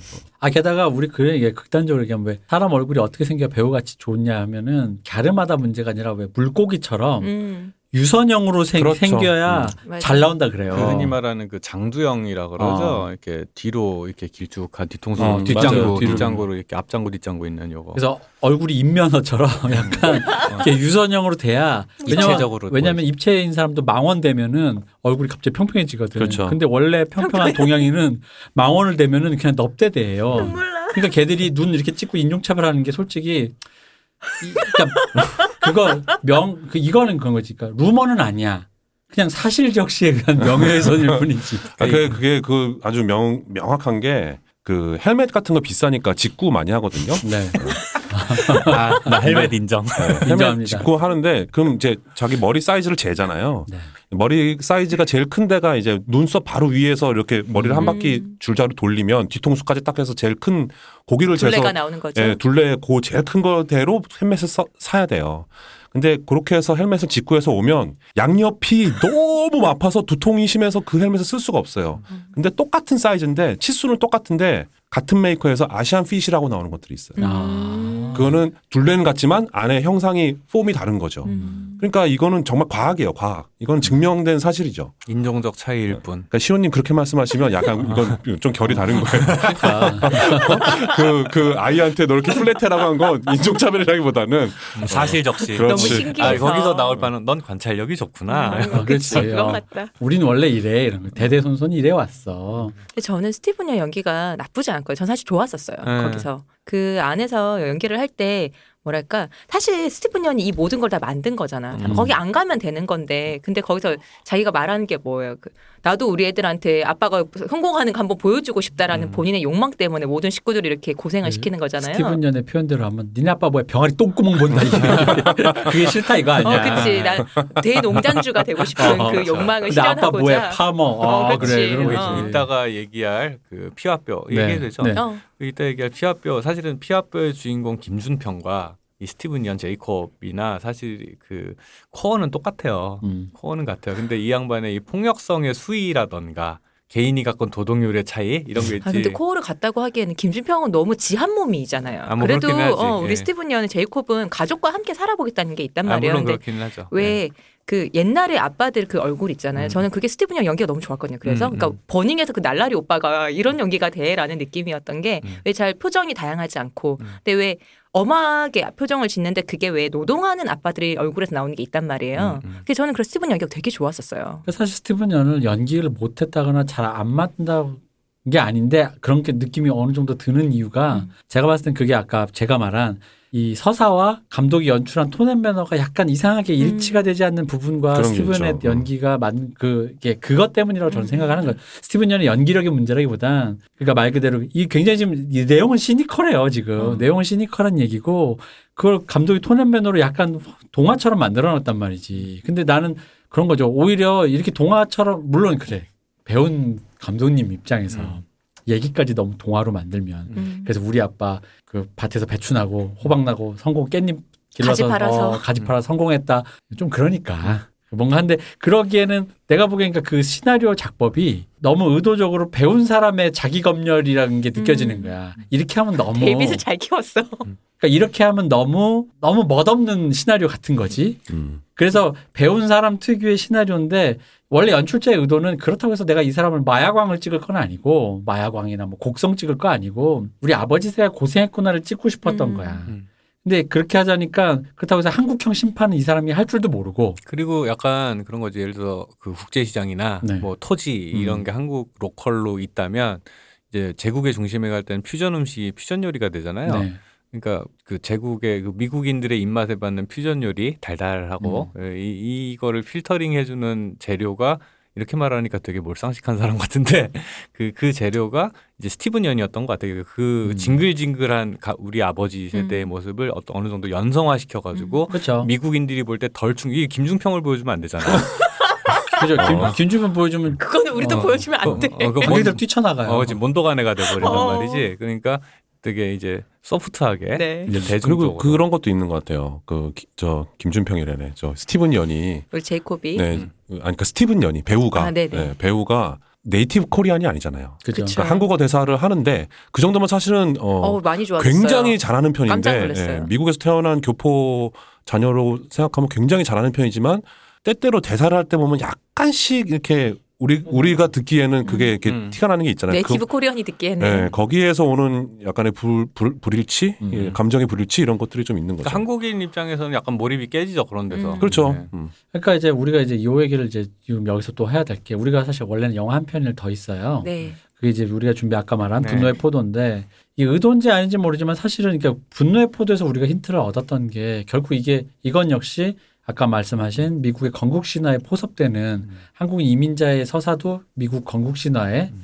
미국인이라는 다인종 다민족 국가가 건설되어가는 과정에 그 과정의 역사에 포섭되어가는 걸로 이게 되어가는 거다로 느껴지는 게 의도적으로 의도적인지 않겠는지 모르겠지만 분노의 포도랑 되게 대꾸를 이루잖아요. 네, 그렇죠. 분노의 포도의 내용을 잠깐 소개시켜 드리자면 30, 1940년작. 네, 사실은 30년대 그러니까 그 우리가 29년에 공황이 발생하고 네. 뭐그 그 청소년 명작 소설에 들어가 있으니까 이제 원작을 읽으신 분도 그쵸. 있을 네. 거고 이제 영화 저희가 얘기하는 거는 그 영화 저- 분노의 존 포드가 존 포드의- 찍은 네. 그 조- 존 스타인벡 원작의 소설을 영화화한 작품 얘기를 하고 있는 겁니다. 네. 그래서 그 1930, 29년에 공황 발생하고 30년 동안 공황이 진척되면서 한마디로 말 그대로 말 그대로 30년대에 네, 공황이 30년대 말 그대로 은행이 금융 자본이 농지들을 이제 그 흔히 말하는 소장농들을 음. 다 쫓아내는 거죠. 왜냐하면 지주들한테 그 땅을 뺏으니까. 근데 이 얘기는 다음 주에 할 네. 깡패 이야기에 굉장히 자세히 나옵니다. 음. 이 지주들의 그것을 어떻게 교란을 시켜야지 정부 입장에선 그게 편한가 뭐 이런 얘기인데 어쨌든 간에 그래서 금융자본이 땅을 가지게 되니까 주인이 바뀌었잖아요. 음. 그리고 농지는 기계화가 되니까 소장농을 둘 필요가 없는 거야. 음. 소장농들도 소장농한테 더 뺐자니 소장농도 이걸 더 뺏어가면 안 된다고 그러고 니들이 하면 생산성 안 나니까 꺼지라고. 음. 그래서 이 여기서 주- 그 배경이 오클라호마입니다. 바로 이 오클라호마가 아칸소주 바로 옆이죠. 근데 거기가 또 모래바람이 너무 많이 불어 점점 이제 네. 생산률이 떨어지니까 소작 줄 필요 없겠다라고 음, 되는 거죠. 그렇죠. 그래서 그 분노의 포도에서는 그 오클라호마의 농부들이 마침 정확하게 그 미나리와 반대로 음. 캘리포니아의 그 과일 따는 일자리가 일자리가 있다. 예, 오클라호마에서 농사가 안, 되, 안 음. 되고 농지를 뺏기니까 일자리 찾아서 캘리포니아로 이주를 하죠. 네. 네. 이주해서 가는 얘기예요. 그래서 가지만 캘리포니아도 딱히 거긴 노동자 그럼 너만 받겠냐 이거지 거기선 음. 그 전단지를 수많은 망한 농부들과 실업자들이 나오는데 나 영화를 보다 무슨 생각이 들었냐면 어릴 때 소설 읽었을 때는 뭐 어릴 때니까 기억이 잘안 나는데 음. 너무 막막한 거야. 그거 뭐 음, 갈 데가 맞아. 없잖아. 네, 진짜. 그렇죠. 예. 뭐 뭐 뭐 정말 집도 절도 없다라는 어. 게 그런 거죠. 말 그대로 정말 솔직히 말하면 난민이잖아요. 음. 음. 이게 지금 그쵸. USA라는 시민권이지만 사실 이 사람들의 계보를 아까 같이 이 미나리처럼 음. 각각의 nationality를 따져주자면 만약 이 사람들이 아일랜드계면 존포드니까 아일랜드계라고 굳이 음, 해보자면 음. 아일랜드계 난민이에요 그냥. 음. 캘리포니아에 갔더니 오클라호마에서 왔다고 무시하잖아요. 어. 음. 어. 아까도 그 오클라호마 얘기 나왔잖아요. 네. 음. 그러니까 이게 재밌는 게 이렇게 보면은 되게 재밌는 게 이제 미국의 역사가 영화로 묘사되고 있다 그랬잖아요. 네. 그 재밌는 게 예를 들어서 그 Far and Away 같은 얘기 네. 이제 이제 유럽에서 신 이렇게 신대륙을 찾아서 음. 건너온 개척 음. 신화 그 그죠. 안에서 이제 재밌는 게 그 존포드 영화들을 하면 이제 존포드라는 사람을 항상 자기를 소개할 때 서부극 웨스턴 찍는 사람이다. 서부극의 신이 예, 라고 자기를 소개를 할 때 웨스턴 찍는 사람 했는데 보면은 서부극이라는 게 서부 개척사가 미국에서 그죠. 개, 네. 그 개척 정신이 되게 미국 정신의 핵심이잖아요. 근데 이분이 그 찍는 영화들이 이제 그런 걸 찍다가 나중에 되면은 어 이게 맞나 하면서 수색자라는 영화를 찍는데 인디안한테 납치된 조카를 찾아다니는데 인디안가 이미 동화가 돼버려서 백인 아인데 음. 어 여기서 잠깐 말씀. 네. 존 포드가 전기 영화는 그냥 인디안이 나쁜 놈으로 나오는 아, 그냥 그쵸. 오락 영화를 아닌 오락 영화를 영화. 찍으시던 분이다가 네. 후기에 약간 이제 이분도 이제 뭔가 성찰을 하시면서 후기엔 수정주의 사, 서부극이라 그래서 네. 인디안이 꼭 나쁜가라는 음. 느낌의 영화를 찍으시는 음. 분이 되셨어요. 어쨌든 거기에- 거기서부터 걸작이 네, 나왔습니다. 그렇죠. 거기에 등장하는 보안관들이 항상 선역으로 나오는데 항상 커뮤니티를 보호해요. 음. 항상 커뮤니티를 보호하는 역할을 하는데 이제 이제 후기작으로 가면 갈수록 항상 그 분노의 포도 그 연장선이라고 저는 보는 거죠. 이 커뮤니티를 지키는데 지금 전에는 인디안이나 나쁜 악당들인 줄 알았거든요. 네. 근데 이게 저- 그 점점 바뀌는 거야 대상이 누구랑 싸워야 될지 를 모르겠는 건가 이 음. 대상이 점점 바뀌면서 그러면서 Far and Away로 유럽에서랑 남미 뭐 이런 데서 이렇게 넘어온 이민자들이 대륙에서 자리를 잡고 농사를 잘 짓고 몇 대를 살다가 음. 이제 탈탈 털렸어. 그렇죠. 털리고 나서 그 다음에 어디로 캘리포니아로 가잖아. 그죠. 이거 여기서 나오는 영화들이 뭐냐면 저 차이나타운과 LA 컴피덴셜이 나오는 맞아요. 거예요. 그렇죠. 음. 그러니까 그렇게 돼서 이- 그렇게 도시 빈민처럼 이제 흘러 도시로 흘러 들어간 노동. 이제 보면 차이나타운 얘기도 뭐냐면 그 오렌지 농장이 가득한 그 얘기를 그 거기를 갖다가 댐을 지어가지고 음. 어 수몰 시켜 버리는 얘기란 말이지. 근데 이런 식으로 그 미국의 역사들이 아이 이 부조리한 이민자부터 시작한 요 얘기들을 갖다가 쭉 이어가는 요 얘기들이 이렇게 묘사되는 과정이거든요. 그리고 거기서 갈아타서 그나마 성공한 사람들은 중산층의 위기라는 그렇죠. 보통 사람들과 예, 예, 애정의 조건이라는 것으로 중산층의 위기를 맞게 되는 거죠. 음. 그 재밌는 게 그래서 이 얘기를 굳이 따라가다 보면은 수정주의 서부국에서 계보로 원래 또 서부국은 보수가 찍는 거 아닙니까?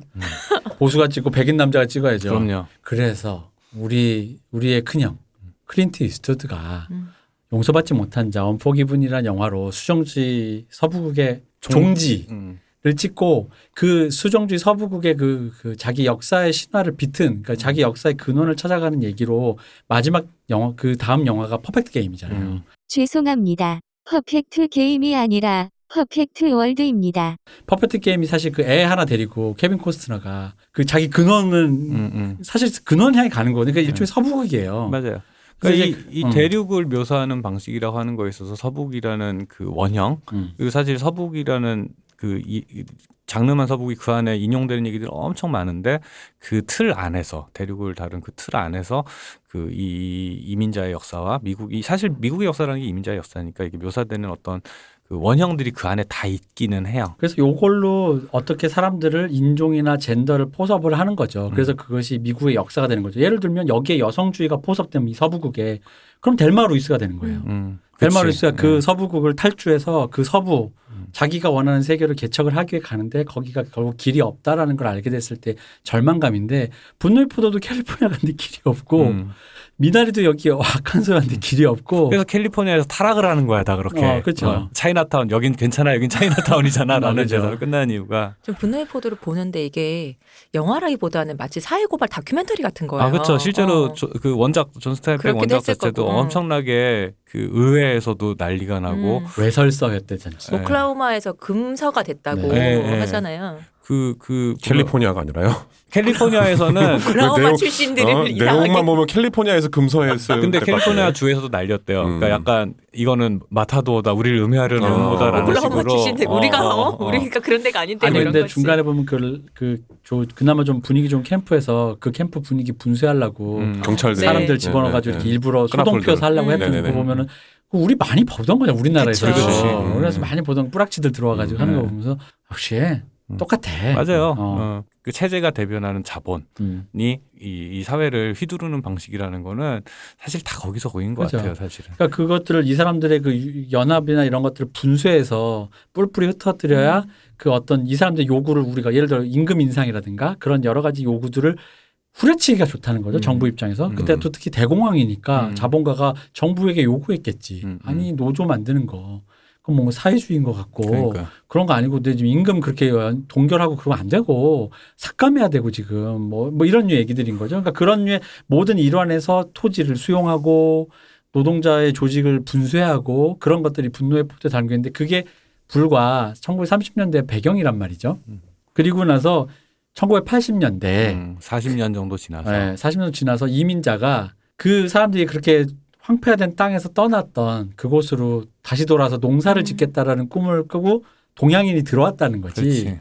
그리고 그 이후 세대가 이제 그걸 또 다시 노스테일지어하는 영화를 만들었다라는 거죠. 음. 그러니까 이제 그 부분이 그건데 그래서 기묘하다는 거예요. 왜냐하면 맞아요. 이 영화에 아까 말했지만 톤앤 다시 얘기 톤앤 매너를 빼면 이 얘기는 분노의 포도 비슷해요. 네, 네. 그치. 좌절의 역사란 말이에요. 음. 그리고 굉장히 냉혹한 개척사 잔인한 그러니까 고통스러운 개척사를 다루는 음. 네. 얘기인 게 맞는데 그걸 심- 되게 말씀대로 되게 되게 이제 동화 우화처럼 약간 만들어놨지 그 분노의 포도랑 의도한 건지 아닌지는 정확히 모르겠는데 솔직히 물어보고 싶어 어, 물어보고 어, 싶을 예. 정도로 대꾸가 맞는단 말이에요. 캘리포니아로 떠난 가족의 얘기가 오클라호마에서 캘리포니아로 떠난 가족의 얘기가 그 분노의 포도고 네. 미나리는 캘리포니아에서 아칸소로. 아칸소로. 아칸소, 아칸소, 캘리포니아, 캔자스 이렇게 붙어 있어요. 옆에 텍사스까지. 오클라호마랑 캘리포니아가 아닙니다. 아, 오클라호마. 오클라호마랑 오클라, 아. 오클라 이렇게 네. 붙어 있어요. 딱그 동네인데 그 동네가 흔히 말하는 토네이도를 공유하는 사이죠. 네, 그 음. 동네가 중부 코- 그 로키 산맥 가기 전에 중부 거기인데 네. 그 Far and Away에서 마지막 깃발 꽂고선 여기 내 땅이야 외치던 그 땅이 음. 오클라호마란 말이죠. 그러니까 보다 보면은 저는 그 감동할 때 일단 물어보고 싶은 게 뭐였냐면은 왜 연출을 이렇게 했는지가 궁금한 거예요. 왜냐면은 저는 이 얘기가 어떻게 만약 그 연출 톤앤 매너를 빼면은 얘기만으로 복귀했을 때 제가 왜냐면 기이한 경험을 한 게 처음 봤을 때 그냥 아무 생각 없이 봤을 때는 아 동화구나 했다가 이제 방송하려고 얘기를 이제 대충 되감아 볼까 머리로 음. 되감아 보니까 아 동화가 아니야. 미나리 얘기하는 어, 거죠. 미나리죠. 지금. 네. 미나리 동화가 아니야. 되게 냉혹한 얘기인데 그래서 생각을 한 거죠. 이 냉혹한 이야기가 왜냐면은 이게 약간 그런 생각이 그렇게 모기지를 땡긴 이 사람들은 그게 거기서 만약에 살아남아도 우리가 알고 있는 수많은 위기가 있어요. 그렇지. 오일 쇼크라든가 뭐, 음. 뭐 2007년 모기지도 있고 그 사실은 분노의 포도에서는 그 위기 외부에서 오는 그 위기를 되게 장나라하게 묘사를 했는데 미나리에서는 의도적으로 그걸 다 뺐죠. 음. 네, 그러니까. 근데 우리가 이제 80년대 어쨌든 80년대 그날 레이건 시대 호황이니까 그 이제 올라가면서 하다가 이제 뭐, 뭐 여러 가지 맞는단 말이지. 근데 그 맞다 맞다가 그럼에도 불구하고 참을 수 있었던 여러 가지 중에서 가장 결정타가 결국 2007년에 모기지 사태 그 프라임론 그쵸. 네. 그거 리먼, 같은데 리먼, 리먼 브라더스 어, 금융위기. 때. 네. 금융위기일 것 같은데 그 그렇다라면 나는 그런 거죠. 그러니까 이게 결국은 그 아까 Bible Belt라 얘기했지만 중서부의 그 흔히 redneck으로 대표되는 그러니까 트럼프 지지자들의 어떤 그, 그 분노가 있잖아요. 사실 그 트럼프를 지지한다는 건 오바마 금융 위기 이후에 오바마 정부에 대한 그 어떤 그런 민주당 정부에 대한 그런 불신, 불신이라기보다는 분, 불만이죠. 음. 불만 그리고 월가가 모든 것을 착취해간 아까 그 30년대 그 분노의 포도 거의 같은 묘사란 음. 말이에요. 그렇게 했을 때 미국이 서부와 동부로 재편되는 그 돈벌이가 서부와 동부에 음. 뉴욕으로 대표되는 금융자본과 서부 캘리포니아로 대표되는 IT 자본이고 그 사이에 중간에 그 제조국으로 유명했던 Rust Belt 이런 데는 다 디트로이트 이런 데다 음, 망했고 몰락했고. 몰락했고 그 농사 짓는 데 그쪽 남부 남부의 좀 Bible 망- 망- Belt. 예. 망했잖아요.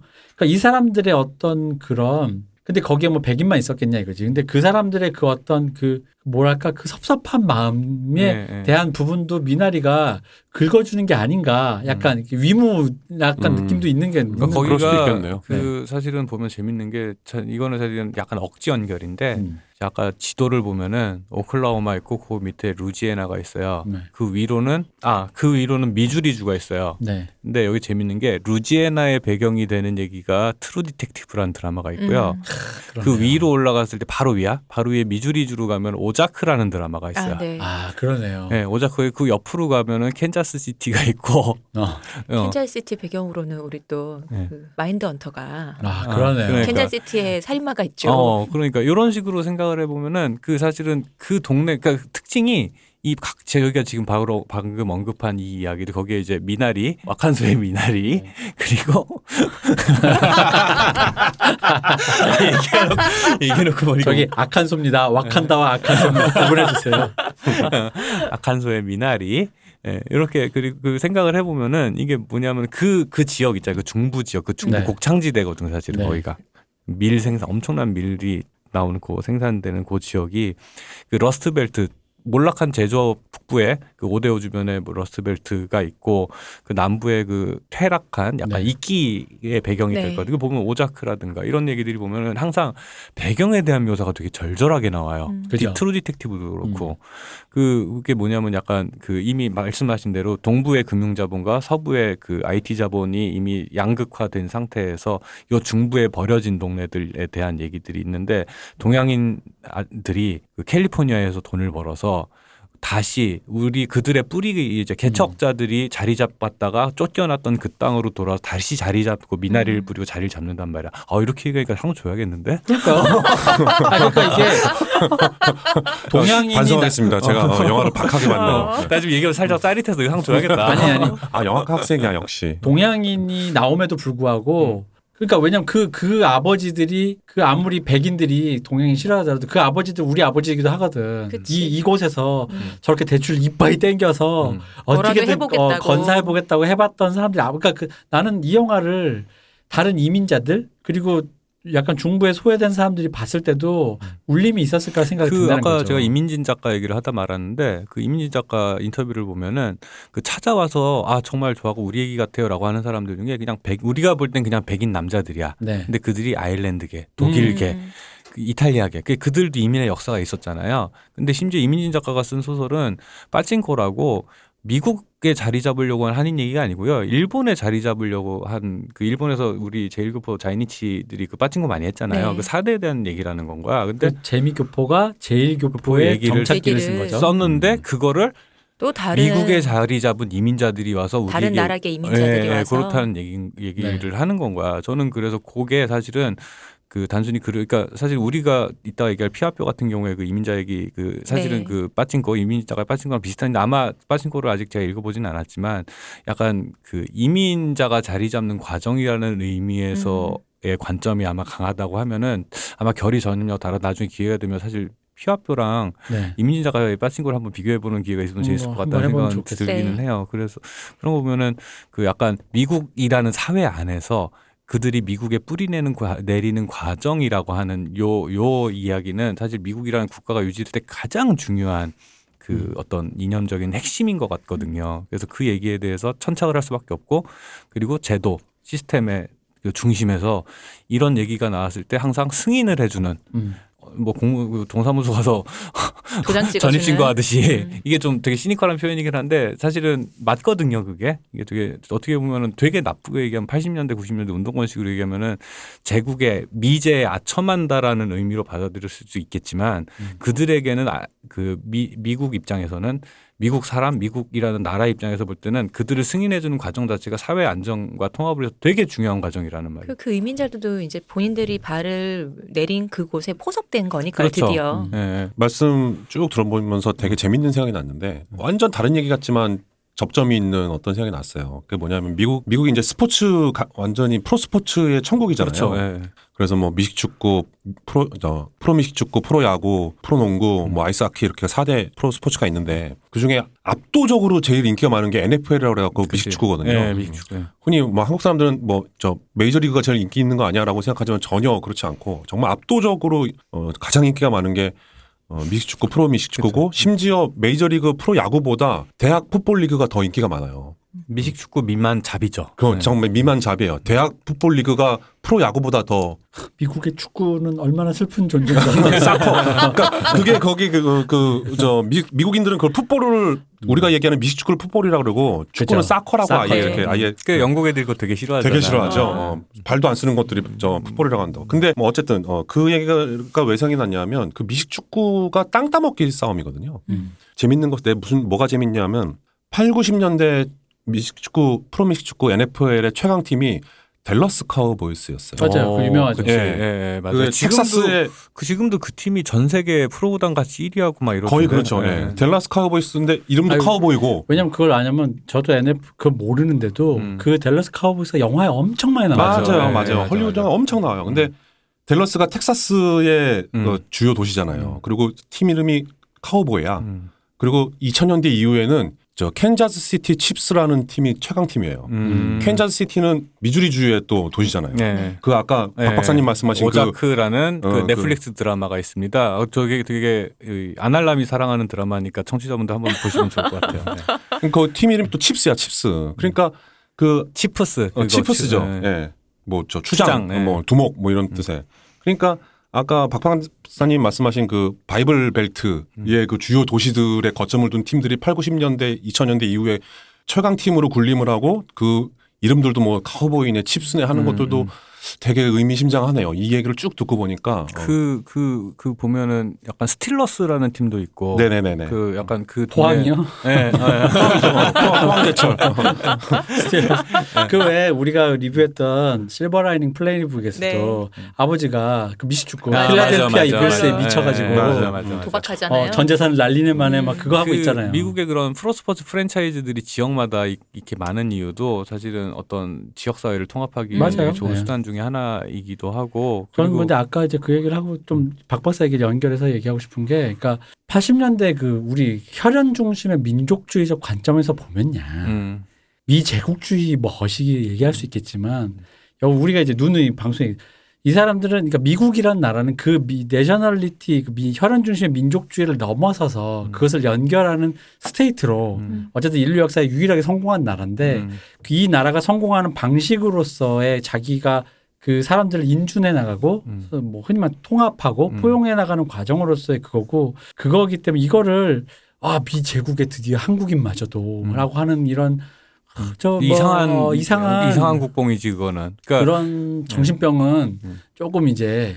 병이다 이제 그쯤 그러니까 되면. 그 미국이라는 나라 입장으로 생각을 해보면 되게 절실한 문제예요 이거는. 그죠? 예, 사회 안정을 위해서 음. 사실은 우리가 과한 PC주의 때문에 어쩌고저쩌고 이제 한국인 변방에 사는 한국인 입장에서 불평을 하기도 하는데 음. 그들에게는 그 PC주의가 과하게 우리가 볼 때 과하게 느껴질지 모르겠지만 되게 절실한 문제기도 해요 사실은 왜냐하면 그런 소수자 어 그리고 그런 이- 이방인 취급받던 이민자들을 자꾸 사회 안으로 포섭을 할 수, 해야 돼, 해야만 사회가 안정을 취할, 기할 수가 있거든요. 그래서 BLM 이런 게 뭐 그리고 한국에서는 그런 얘기 아니 아시안을 아, 흑인 놈들 아시안 차별은 그렇게 해놓고 왜 지들만 그래라고 불평을 할지는 모르나 순서대로 그렇게 포섭을 해 나가는 게 미국의 시스템 입장에서는 되게 중요한 일이기도 해요, 사실은. 그게. 그러니까 비욘세한테 우리 BTS가 상을 강탈당한 거야. 뭔지 모르지만 그러니까 최근에 재밌는 게 또 미나리 그 영화가 그렇게 찍히고 나서 그 우연치 않게도 이게 어제 또 며칠 전에 불행한 사건이 있었죠. 네. 그 그렇죠. 한인타운에서 그러니까 바로 르브론 제임스 같은 이 흑인 셀럽들이 그 바로 이제 그 아시안 차별 해, 해, 혐오를 멈, 하면 안 된다 멈춰라 이런 메시지를 전달해 나는 순서대로 그렇게 하나씩 하나씩 그렇죠. 그, 네. 최근까지 그 네. Black Lives Matter였다면 네. 이제 그 사건을 계기로 이제 Asian Lives Matter라는 표어가 등장하기 시작했잖아요. 그래서 미국에서. 영화제라는 게 뭐 나쁜 의미가 아니라 우리가 전에도 몇 번 얘기했지만 그런 정치적일 수밖에 없다라는 게 사실은 그런 거예요. 그러니까 그 9.11 테러 이후에 그 미국이 이제 전쟁을 시작하니까 칸느에서 화씨 9.11에다가 상을 줬고 그래서 사실은 그해 사실 실질적으로 작품으로 받았어야 되는 건 박찬욱 감독 올드보이죠. 올드보이였지만 네. 그 정치적인 이유로 그 9.11에 줬단 말이죠. 사실은 그게 그 마이클 누가 그 마이클 마이클. 무어 다큐 중에 좋은 축에 속하지도 않는 작품에도 불구하고 그렇게 준단 말이죠. 예를 들어서 미나리가 만약에 이번에 상을 받는다면 일종의 정치적인 메시지예요, 이거는. 음. 근데 그게 나쁜 거냐? 나는 그런 것들 또한 어떤 시스템이 유지되는 수단 중에 하나라고 늘 그런 생각해요. 식이었으니까요. 예, 예, 예. 그렇게 그렇게 너무 시- 해왔고. 예. 아니 근데 그 수단이라고 표현하지 말고 이제 좀 더 고급스 영화적인 영화 바깥의 context적 그래. 맥락을 고려했을 때 아 그렇죠, 어. 그렇죠. 그런 식으로 아까 왜냐하면 그 박 박사가 잠깐 얘기하다 본인 스스로 뭐 본인 논리에 넘어갔잖아요. 음, 음. 그게 영화의 context 맥락을 고려하다 보면 어, 이 영화 좋은데? 어, 말해놓고 감동했어. 어, 그러니까 난 반성했잖아. 그러니까 영화의 내적 맥락은 저는 한결같이 주장하는 건 영화의 내적 맥락은 제가 생각에 감독이 실수했어요. 나는 그렇게 생각해. 요 불일치야. 음, 음, 맞아. 내용과 맞아. 어. tone and manner가 불일치해요. 음. 그거와는 별개로 context적 맥락에서 이 어쨌든 작품의 또 명운이라는 것도 음. 운도 있는 거지 시대적인 음, 걸 음. 잘 타고나야 되는 건데 그럼요. 그런 의미에서 여러 가지 맥락에서 이 영화가 주목받을 만한 음. 그 그러니까 주목이 되어가고 있다는 현상에 대해서 우리가 좀 이제 음. 한번 얘기를 해본 것이고 음, 음, 음. 그러니까 그런 의미로 이제 아마 상을 탈 것 같아요 뭐든 뭔 하나는 어. 주지 않을까. 사실은 근데 nominate 자체만으로도 이미 상을 준 거나 마찬가지긴 한- 한데. 아니, 왜냐하면 소- 사- 이래놓고 상을 안 주면 음. 이게 이제 말 장난쳐. 그대로 어, 구색 맞추기였다. LA 폭동 같은 아, 그 그래미도 아. 상, 그, 저 우리 BTS 팽하는 거 보세요. 몰라. 그러니까 블랙팬서도. 뭐 하나 받았죠. 어, 받았어요. 예, 맞아요. 받았어. 근데 블랙팬서 뭐 작품 관련된 건 아니고 작품 하나 망작이 근데 뭘 하나 주더라고. 네, 그러니까 주긴 주더라고. 그게 왜 그러냐면은 아이들 BTS는 사실 나 저는 그래요. 섭섭하게 볼 게 아닌 게 음. 시상자로 고, 같이 코 그러니까 같이 음. 관람 그 같이 공연하는 사람으로서 공연자로. 그리고 단독 공연자로 그 그럼 다음에 이제 그 다음 이게 원래 깐느도 그랬거든. 음. 원래 주목할 만한 시선에서 음. 그다음 그러다 이제 메인 뭐 경쟁 뭐 이러면서 올라가는 거지. 음. 그리고 영화과 애들 특유의 그 왜 핫샷 데뷔 이런 거 잘 안 돼요. 내가 영화 찍자마자 깐느로 불었더니 뭐 천재 소리 들으면서 전 세계 여배우들이 돌아가지 마세요 감독님 저랑 살아요. 뭐 PPA. 이- 아이, 이거, 아니야. 진짜 로망 그 여배우가 한국으로 오는 거지. 그래. 임금 그 리히트 저기 버그만처럼. 버그만. 거만. 어. 음. 그러니까 그런 거 없고요. 내가 그래서 영화과 갔다 사실. 어. 네. 세상 모든 일은 정신 차려 모두. 그래 저, 정신 차려서 제발. 세상 모든 일은 순서가 있다. 이만큼 살았으면 정신 차려야지. 그 어. 저 여기서 제가 몇 번 얘기한 것 같은데 그 영화제라는 게 보수성이라는 게 나쁜 의미가 아니에요. 그러니까 그 어떤 창작자나 집단의 업적이 쌓였을 때 당연하죠. 그 작품 어떤 특정 작품이 갑자기 그 그해 제일 좋아서 물론 그것도 고려 대상이지만 그런 작품을 꾸준히 쌓아온 사람에게 아 이제 줄 때 됐다 했을 때 아, 어느 정도만 해서 가져오시면 드리는 거예요라는 수순이라는 게 있어요. 그리고 그 씬도 중요해요. 예를 들어 그러니까 기생충의 뒤에는 한국 영화가 그동안 2000년대 쌓아온 이후로 게 쌓아온. 그렇지. 세계 영화계에 그렇죠. 자리 20년 잡은 이상 쌓아온 게 있죠. 1950년대에서 60년대 사이에 일본 영화가 음. 세계 영화계에서 자리 잡았던 만큼의 음. 비중으로 2010년대, 2000년대 그 한국 영화가 세계 영화계에 끼친 어떤 여러 가지 자리 잡음이 그 뒤에 배경이 있기 때문인 거지. 그렇죠. 갑자기 방화였다가 음. 방화였는데 갑자기 부- 사람 불러다가 음, 그쵸. 상 주진 않아요. 그게 뭐라고. 그러니까 그래서 생각하면 할수록 봉준호 감독의 네. 그 오스카 소감은 음. 기가 막혔다 정말. 음. 그러니까 나쁜 의미의 정치적인 게 아니라 좋은 의미로 굉장히 적절한 그, 그 봉준호 감독님 멘트가 미나리를 꽂았다. 어, 아, 아 이렇게 말하면 비하가 어. 됩니까? 아, 이것도 아, 어. 아, 아니, 그러니까 뭐, 뭐- 뭐 비하라기보다는 꽂았다. 어. 아, 갑자기 맥이 탁 풀려버리네. 근데 그런 거잖아. 그 거기서 이제 마틴 스콜세지로 대변되는 음. 미국의 영화사. 음. 그 미국의 영화사라는 거 아까 또 얘기했지만 맞아요. 그러니까. 미국 사라고 해도 무방한 것에 대한 respect을 표현하는 하고 그러니까 여기서 어. 미나리 상 안 주면 마틴 스콜세지부터 이 역사를 다 부작을 부정하는 거잖아. 다 뭐야 그러면? 그럼 어? 텍사스 전기톱 살인 사건도 다. 어, 그러면 우리만 타자야? 어 그래 그래. 동양이만 타자야. 그래 이태리계 아일랜드계끼리 이렇게 뭐 WASP끼리 White Anglo-Saxon끼리 잘 먹고 사세요 이러면서 이제 그 local 증명. 그러니까 이게 아 그러네 그렇게 된 봉준호 감독님이 뒤로 덫을 놓은 거네 local이라는 어. 이것은 local임을 안 하- 증명했다. 어, 예. 너안 하면 local. 안 하면 local. 그렇지. 아 봉준호 감독 역시 어. 아, 아, 이렇게 이게 얘기해놓고 보니 꽂아준 거 맞는 것 같은데.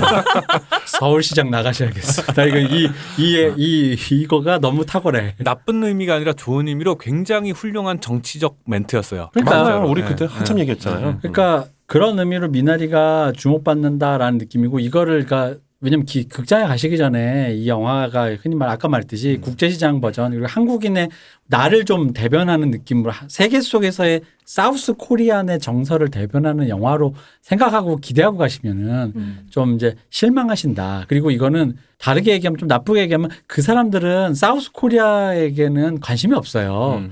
거기 미국에 사는 이민자들에 대한 거기에서 온 Korean 이민자, Korean계 American들에 대한 같이 그 동료 의식을 묘사한 영화지. 음. 너희 거의 South Korea 요즘 잘 나가는데 우리도 있었는데 우리 같이 일하는 얘기는 아니라고. 그 그러니까 이민자 2, 3세대가 네. 이민자 1세대를 정말 추억하면서 만든 그죠. 영화라고 음, 음, 보면은 그렇죠. 충분히 네. 좋게 음. 볼수 있을 것 같아요. 그러니까 이민자 입장에서의 국제 시장적인 맥락이 있는 건 맞아요. 음. 이민자들 네. 입장 이민자 입장에서 그런 거죠. 그래서 아마도 왜냐면 이게 그 갔다 오셔서 이게 영화를 보신 분들의 리뷰에 종종 그런 실망감. 어, 음. 뭐지? 난 나는 한국 뭐. 사람이라 나 이해 못 하겠는데 뭐 음, 이런 음. 게- 뭐 딱히 그런 뭐- 얘기가 음, 있더라고요. 뭐 저만 해도 그랬으니까요. 음. 심지어는 뭐 심, 심한 거는 뭐 난 한국에서도 우리 아버지 엄마도 고생한 거 많이 봤는데 굳이 내가 왜 뭐 약간 이런 거 있잖아요.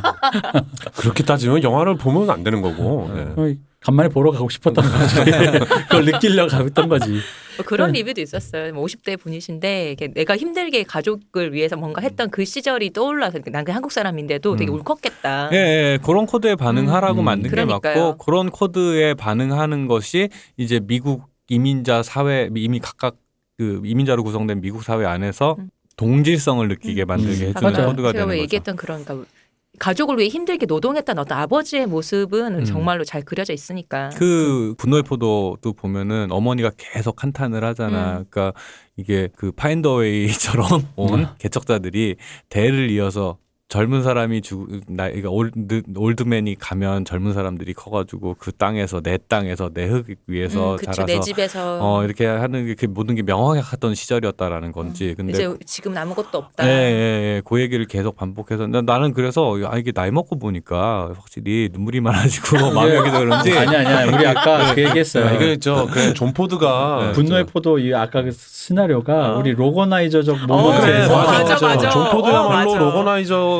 그 그거의 저 정점이죠 정점. 그래서 맞아요. 제가 아까 그랬어요. 그 중간에 뭐 할, 할아버지가 중간에 이동하는 길에 돌아가시죠. 돌아가시죠. 그 두 어떻게 할머니랑 할머니 둘 다 그 할머니요. 여정을 그죠. 못 이기고 돌아가시죠. 그래서 할아버지를 어쩔 수 없이 그 그냥 묘 중간에 그냥 중간에 묻잖아요. 묻잖아요. 어. 그래서 내가 그랬어요. 그래서 우리 박바사 돌아가실 때 제가 길바닥에 국도면에다가 그렇게 어 저는 우리도- 그렇다면 일본 국도 옆에 묻어 우리도 거기 주십시오. 넣자. 어, 이거 어, 살해 편지, 당한 것이 편지. 아닌 어, 나도 똑같이 자연사한 거예요. 살해당한 거 아니면 좀 유리병에다가. 어, 어. 그거 해줄게요 제가. 네, 그렇죠. 근데 그 존 포드 아니 그때 본인은 무슨 힘있어 땅을 파? 내가 팔게. 나는 어, 이 대표보단 잘 팔. 그 나이 들어도 좀이 대표보단 좀. 부탁이면 어. 3m 정도는 타주세요. 그렇지 그럼, 그렇죠. 있지 그래 어, 되니까. 그럼요. 어, 맞아. 3m는 꼭 지켜주시기 바랍니다. 어쨌든 이 인종을 뛰어넘어서 공감하게 만드는 것 이게 결국 미국 영화가 가진 힘이었던 것인데 음. 그거 거기에 한국 영 한국인 인종이 들어갔었을 때도 그런 기능을 하는 영화가 음. 탄생했다. 이게 굉장한 의미죠. 대표님이 미나리 보고 몇 번 했던 얘기 있잖아요. 미나리가 아니어도 된다. 거기 심어진 게. 그래 맞아. 음. 아일랜드계 어. potato, 그러니까. 이태리계 파스타 음. 뭐 뭐 해도 다 씨만 돼. 뿌려서 잘 자라는 뭐 치기라도 상관없고 어. 사실 어, 콩이라도 되고 어, 감자여도 되고 아무거나 차- 상관없는데 China계는 뭐가 있을까? 머니인가? 자, 뭐 이런 그런 거. 코로나. Japan, 어, Japan 뭐 뭐 스시 뭐 뭐가 됐든 음. 그 그게 누가 됐든 이 시나리오 그대로 정말로 찍어도 제목도 그냥 포테이토가 됐든 그렇죠. 파스타가 됐든 근데 리조또가 어쨌든 됐든 어디에 해 척박한 땅에서도 결국은 잘 자라는 네. 자생한다는 어떤 그런 식물을 그냥 그렇죠. 대표하는 거잖아요. 그러니까 얘기의 끝이 미나리는 그렇게 해서 미국 사회에 자리를 잡았어. 미나리처럼 음. 꽃을 폈어고 분노의 포도는 이미 자리 잡은 줄 알았던 우리가 다시 뿌리가 뽑혀버린 얘기예요. 그쵸. 근데 사실은 그래서 이게 역시 나 믿을 건 노조뿐이야. 어, 그러니까 빨갱이 된 얘기죠. 예, 그래서. 그게 이제 맞아. 그 그때 이제 그 시대적 배경 그 작품이 나온 시대적 배경이 공산주의가 음. 되게 그 메카시 열풍이 막 핫할 때 이게 이따 얘기할 피아프에도 그게 나오잖아요. 네. 근데 그 보면은 그존 포드 감독 제일 유명한 일화 중에 하나가 그 헐리우드의 메카시 서부 영화 트럼보 이런 거 보면 나와요. 네. 그 Hail Caesar나 음. 그 메카시 열풍일 때 그 일축해버리는 연설 말하는 아, 거죠. 예, 진짜 네. 그 상남자 음, 그. 사- 어, 사나이에. 어, 사나이에 딱 올라가지고 나 영화만 저 왜 서부 영화 만드는 존 포드올시다 하고 올라가지고 맞아. 니들 하는 거 다 마음에 안 들어요. 너 하고 말한 것도 마음에 안 어, 들고. 그러고 내려왔다.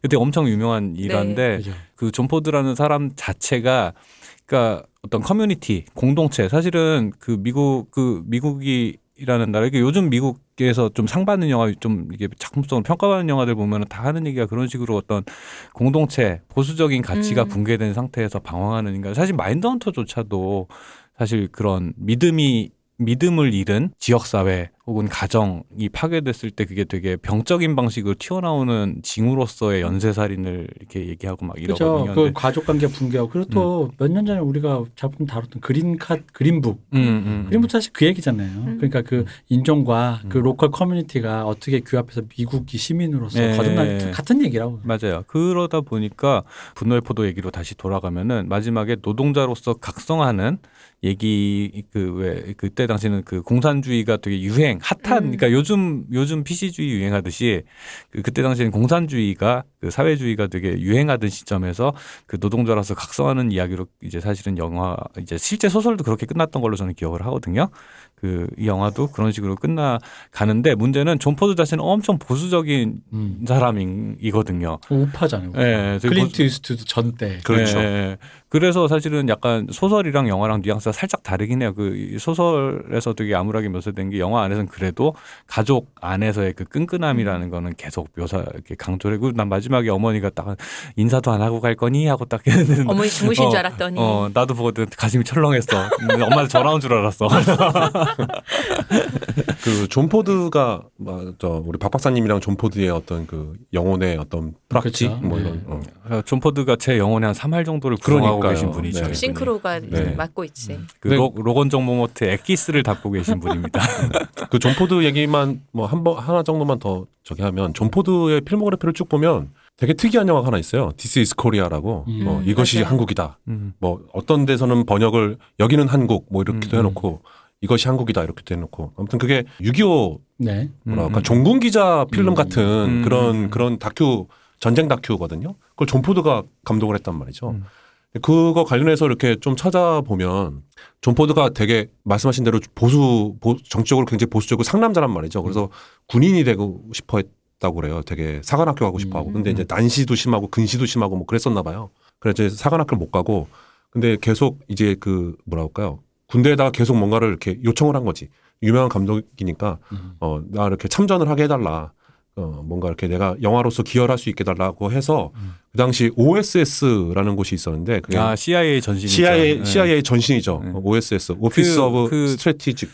여명의 눈동자 보면 박상원 씨하고 그 여옥이가 네. 네. 나중에 맞아요. OSS 요원이 되죠. 음. 그렇죠. 네. 예. 그게 어, 맞아요. 뭐 전략 사무국, 뭐. 전략 사무소 해, 해갖고 Office of Strategic, 뭐 Strategic Service, 뭐 이게 CIA 전신이래요. 음.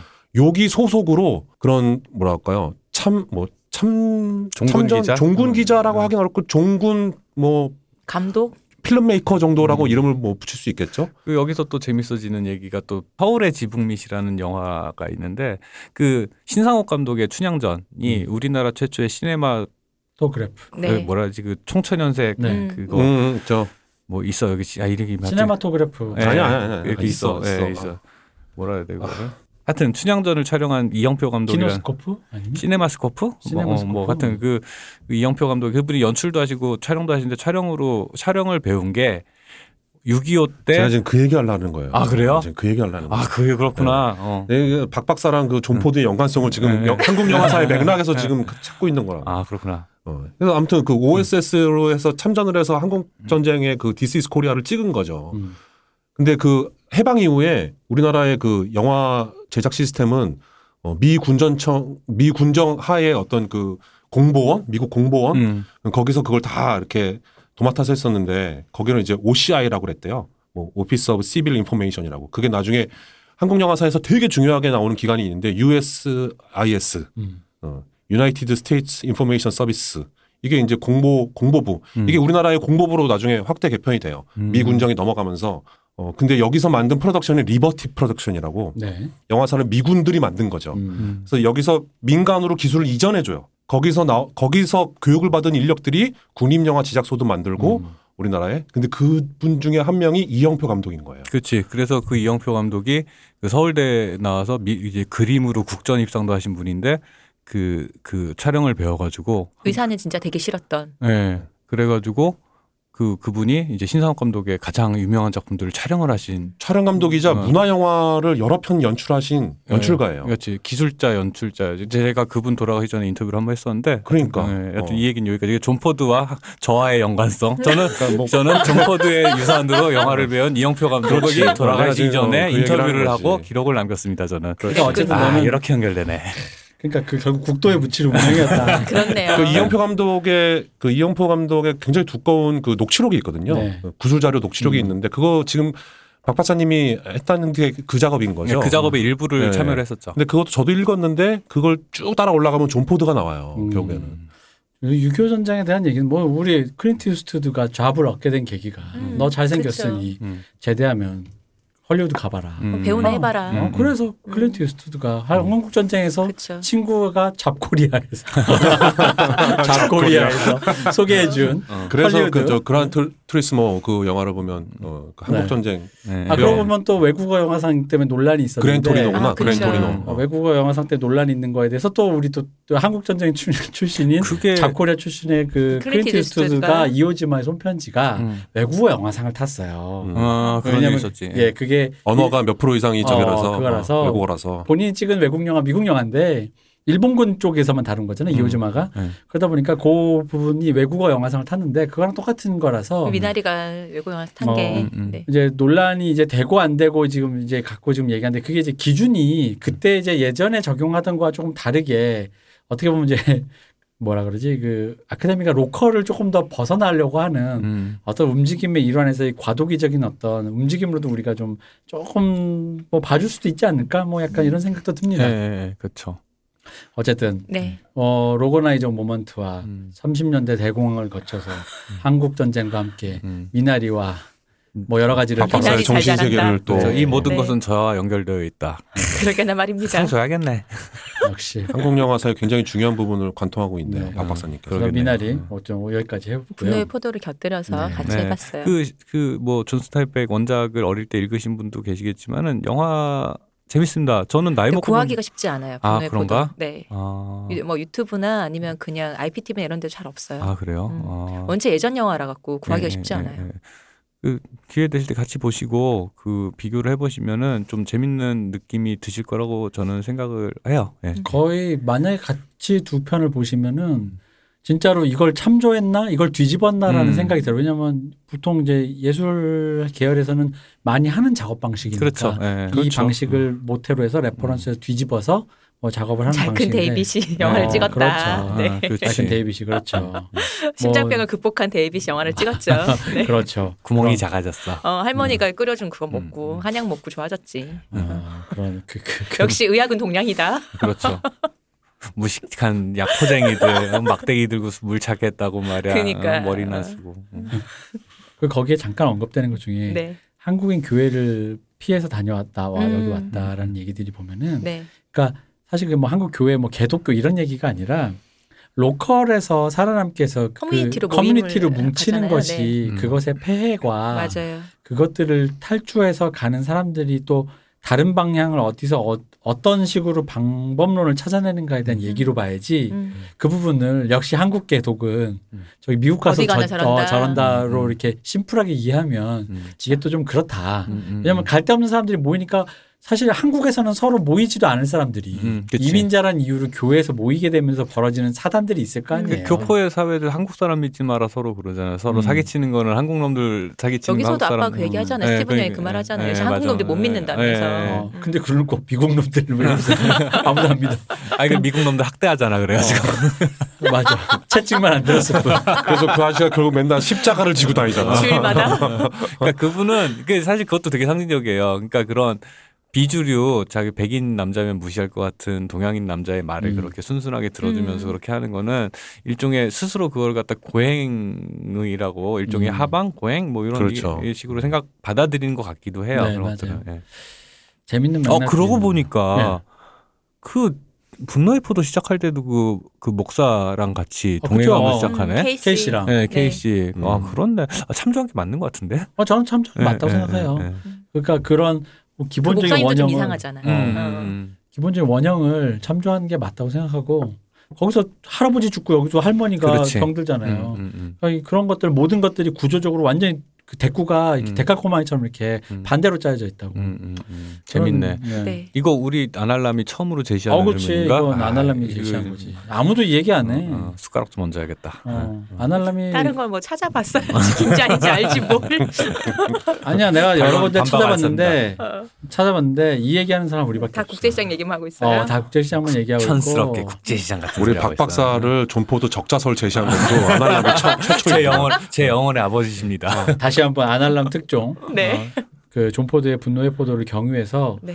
그 애정의 조건과 보통 사람들과 로키와 대부를 거쳐서 미나리에 이르기까지 음. 음, 이 수많은 연대기적인 의미로서의 미나리 맛있다로 state, 끝나는. state로서의 미국 영화. 네. 네, 그것에 대해서 다뤄봤습니다. 네.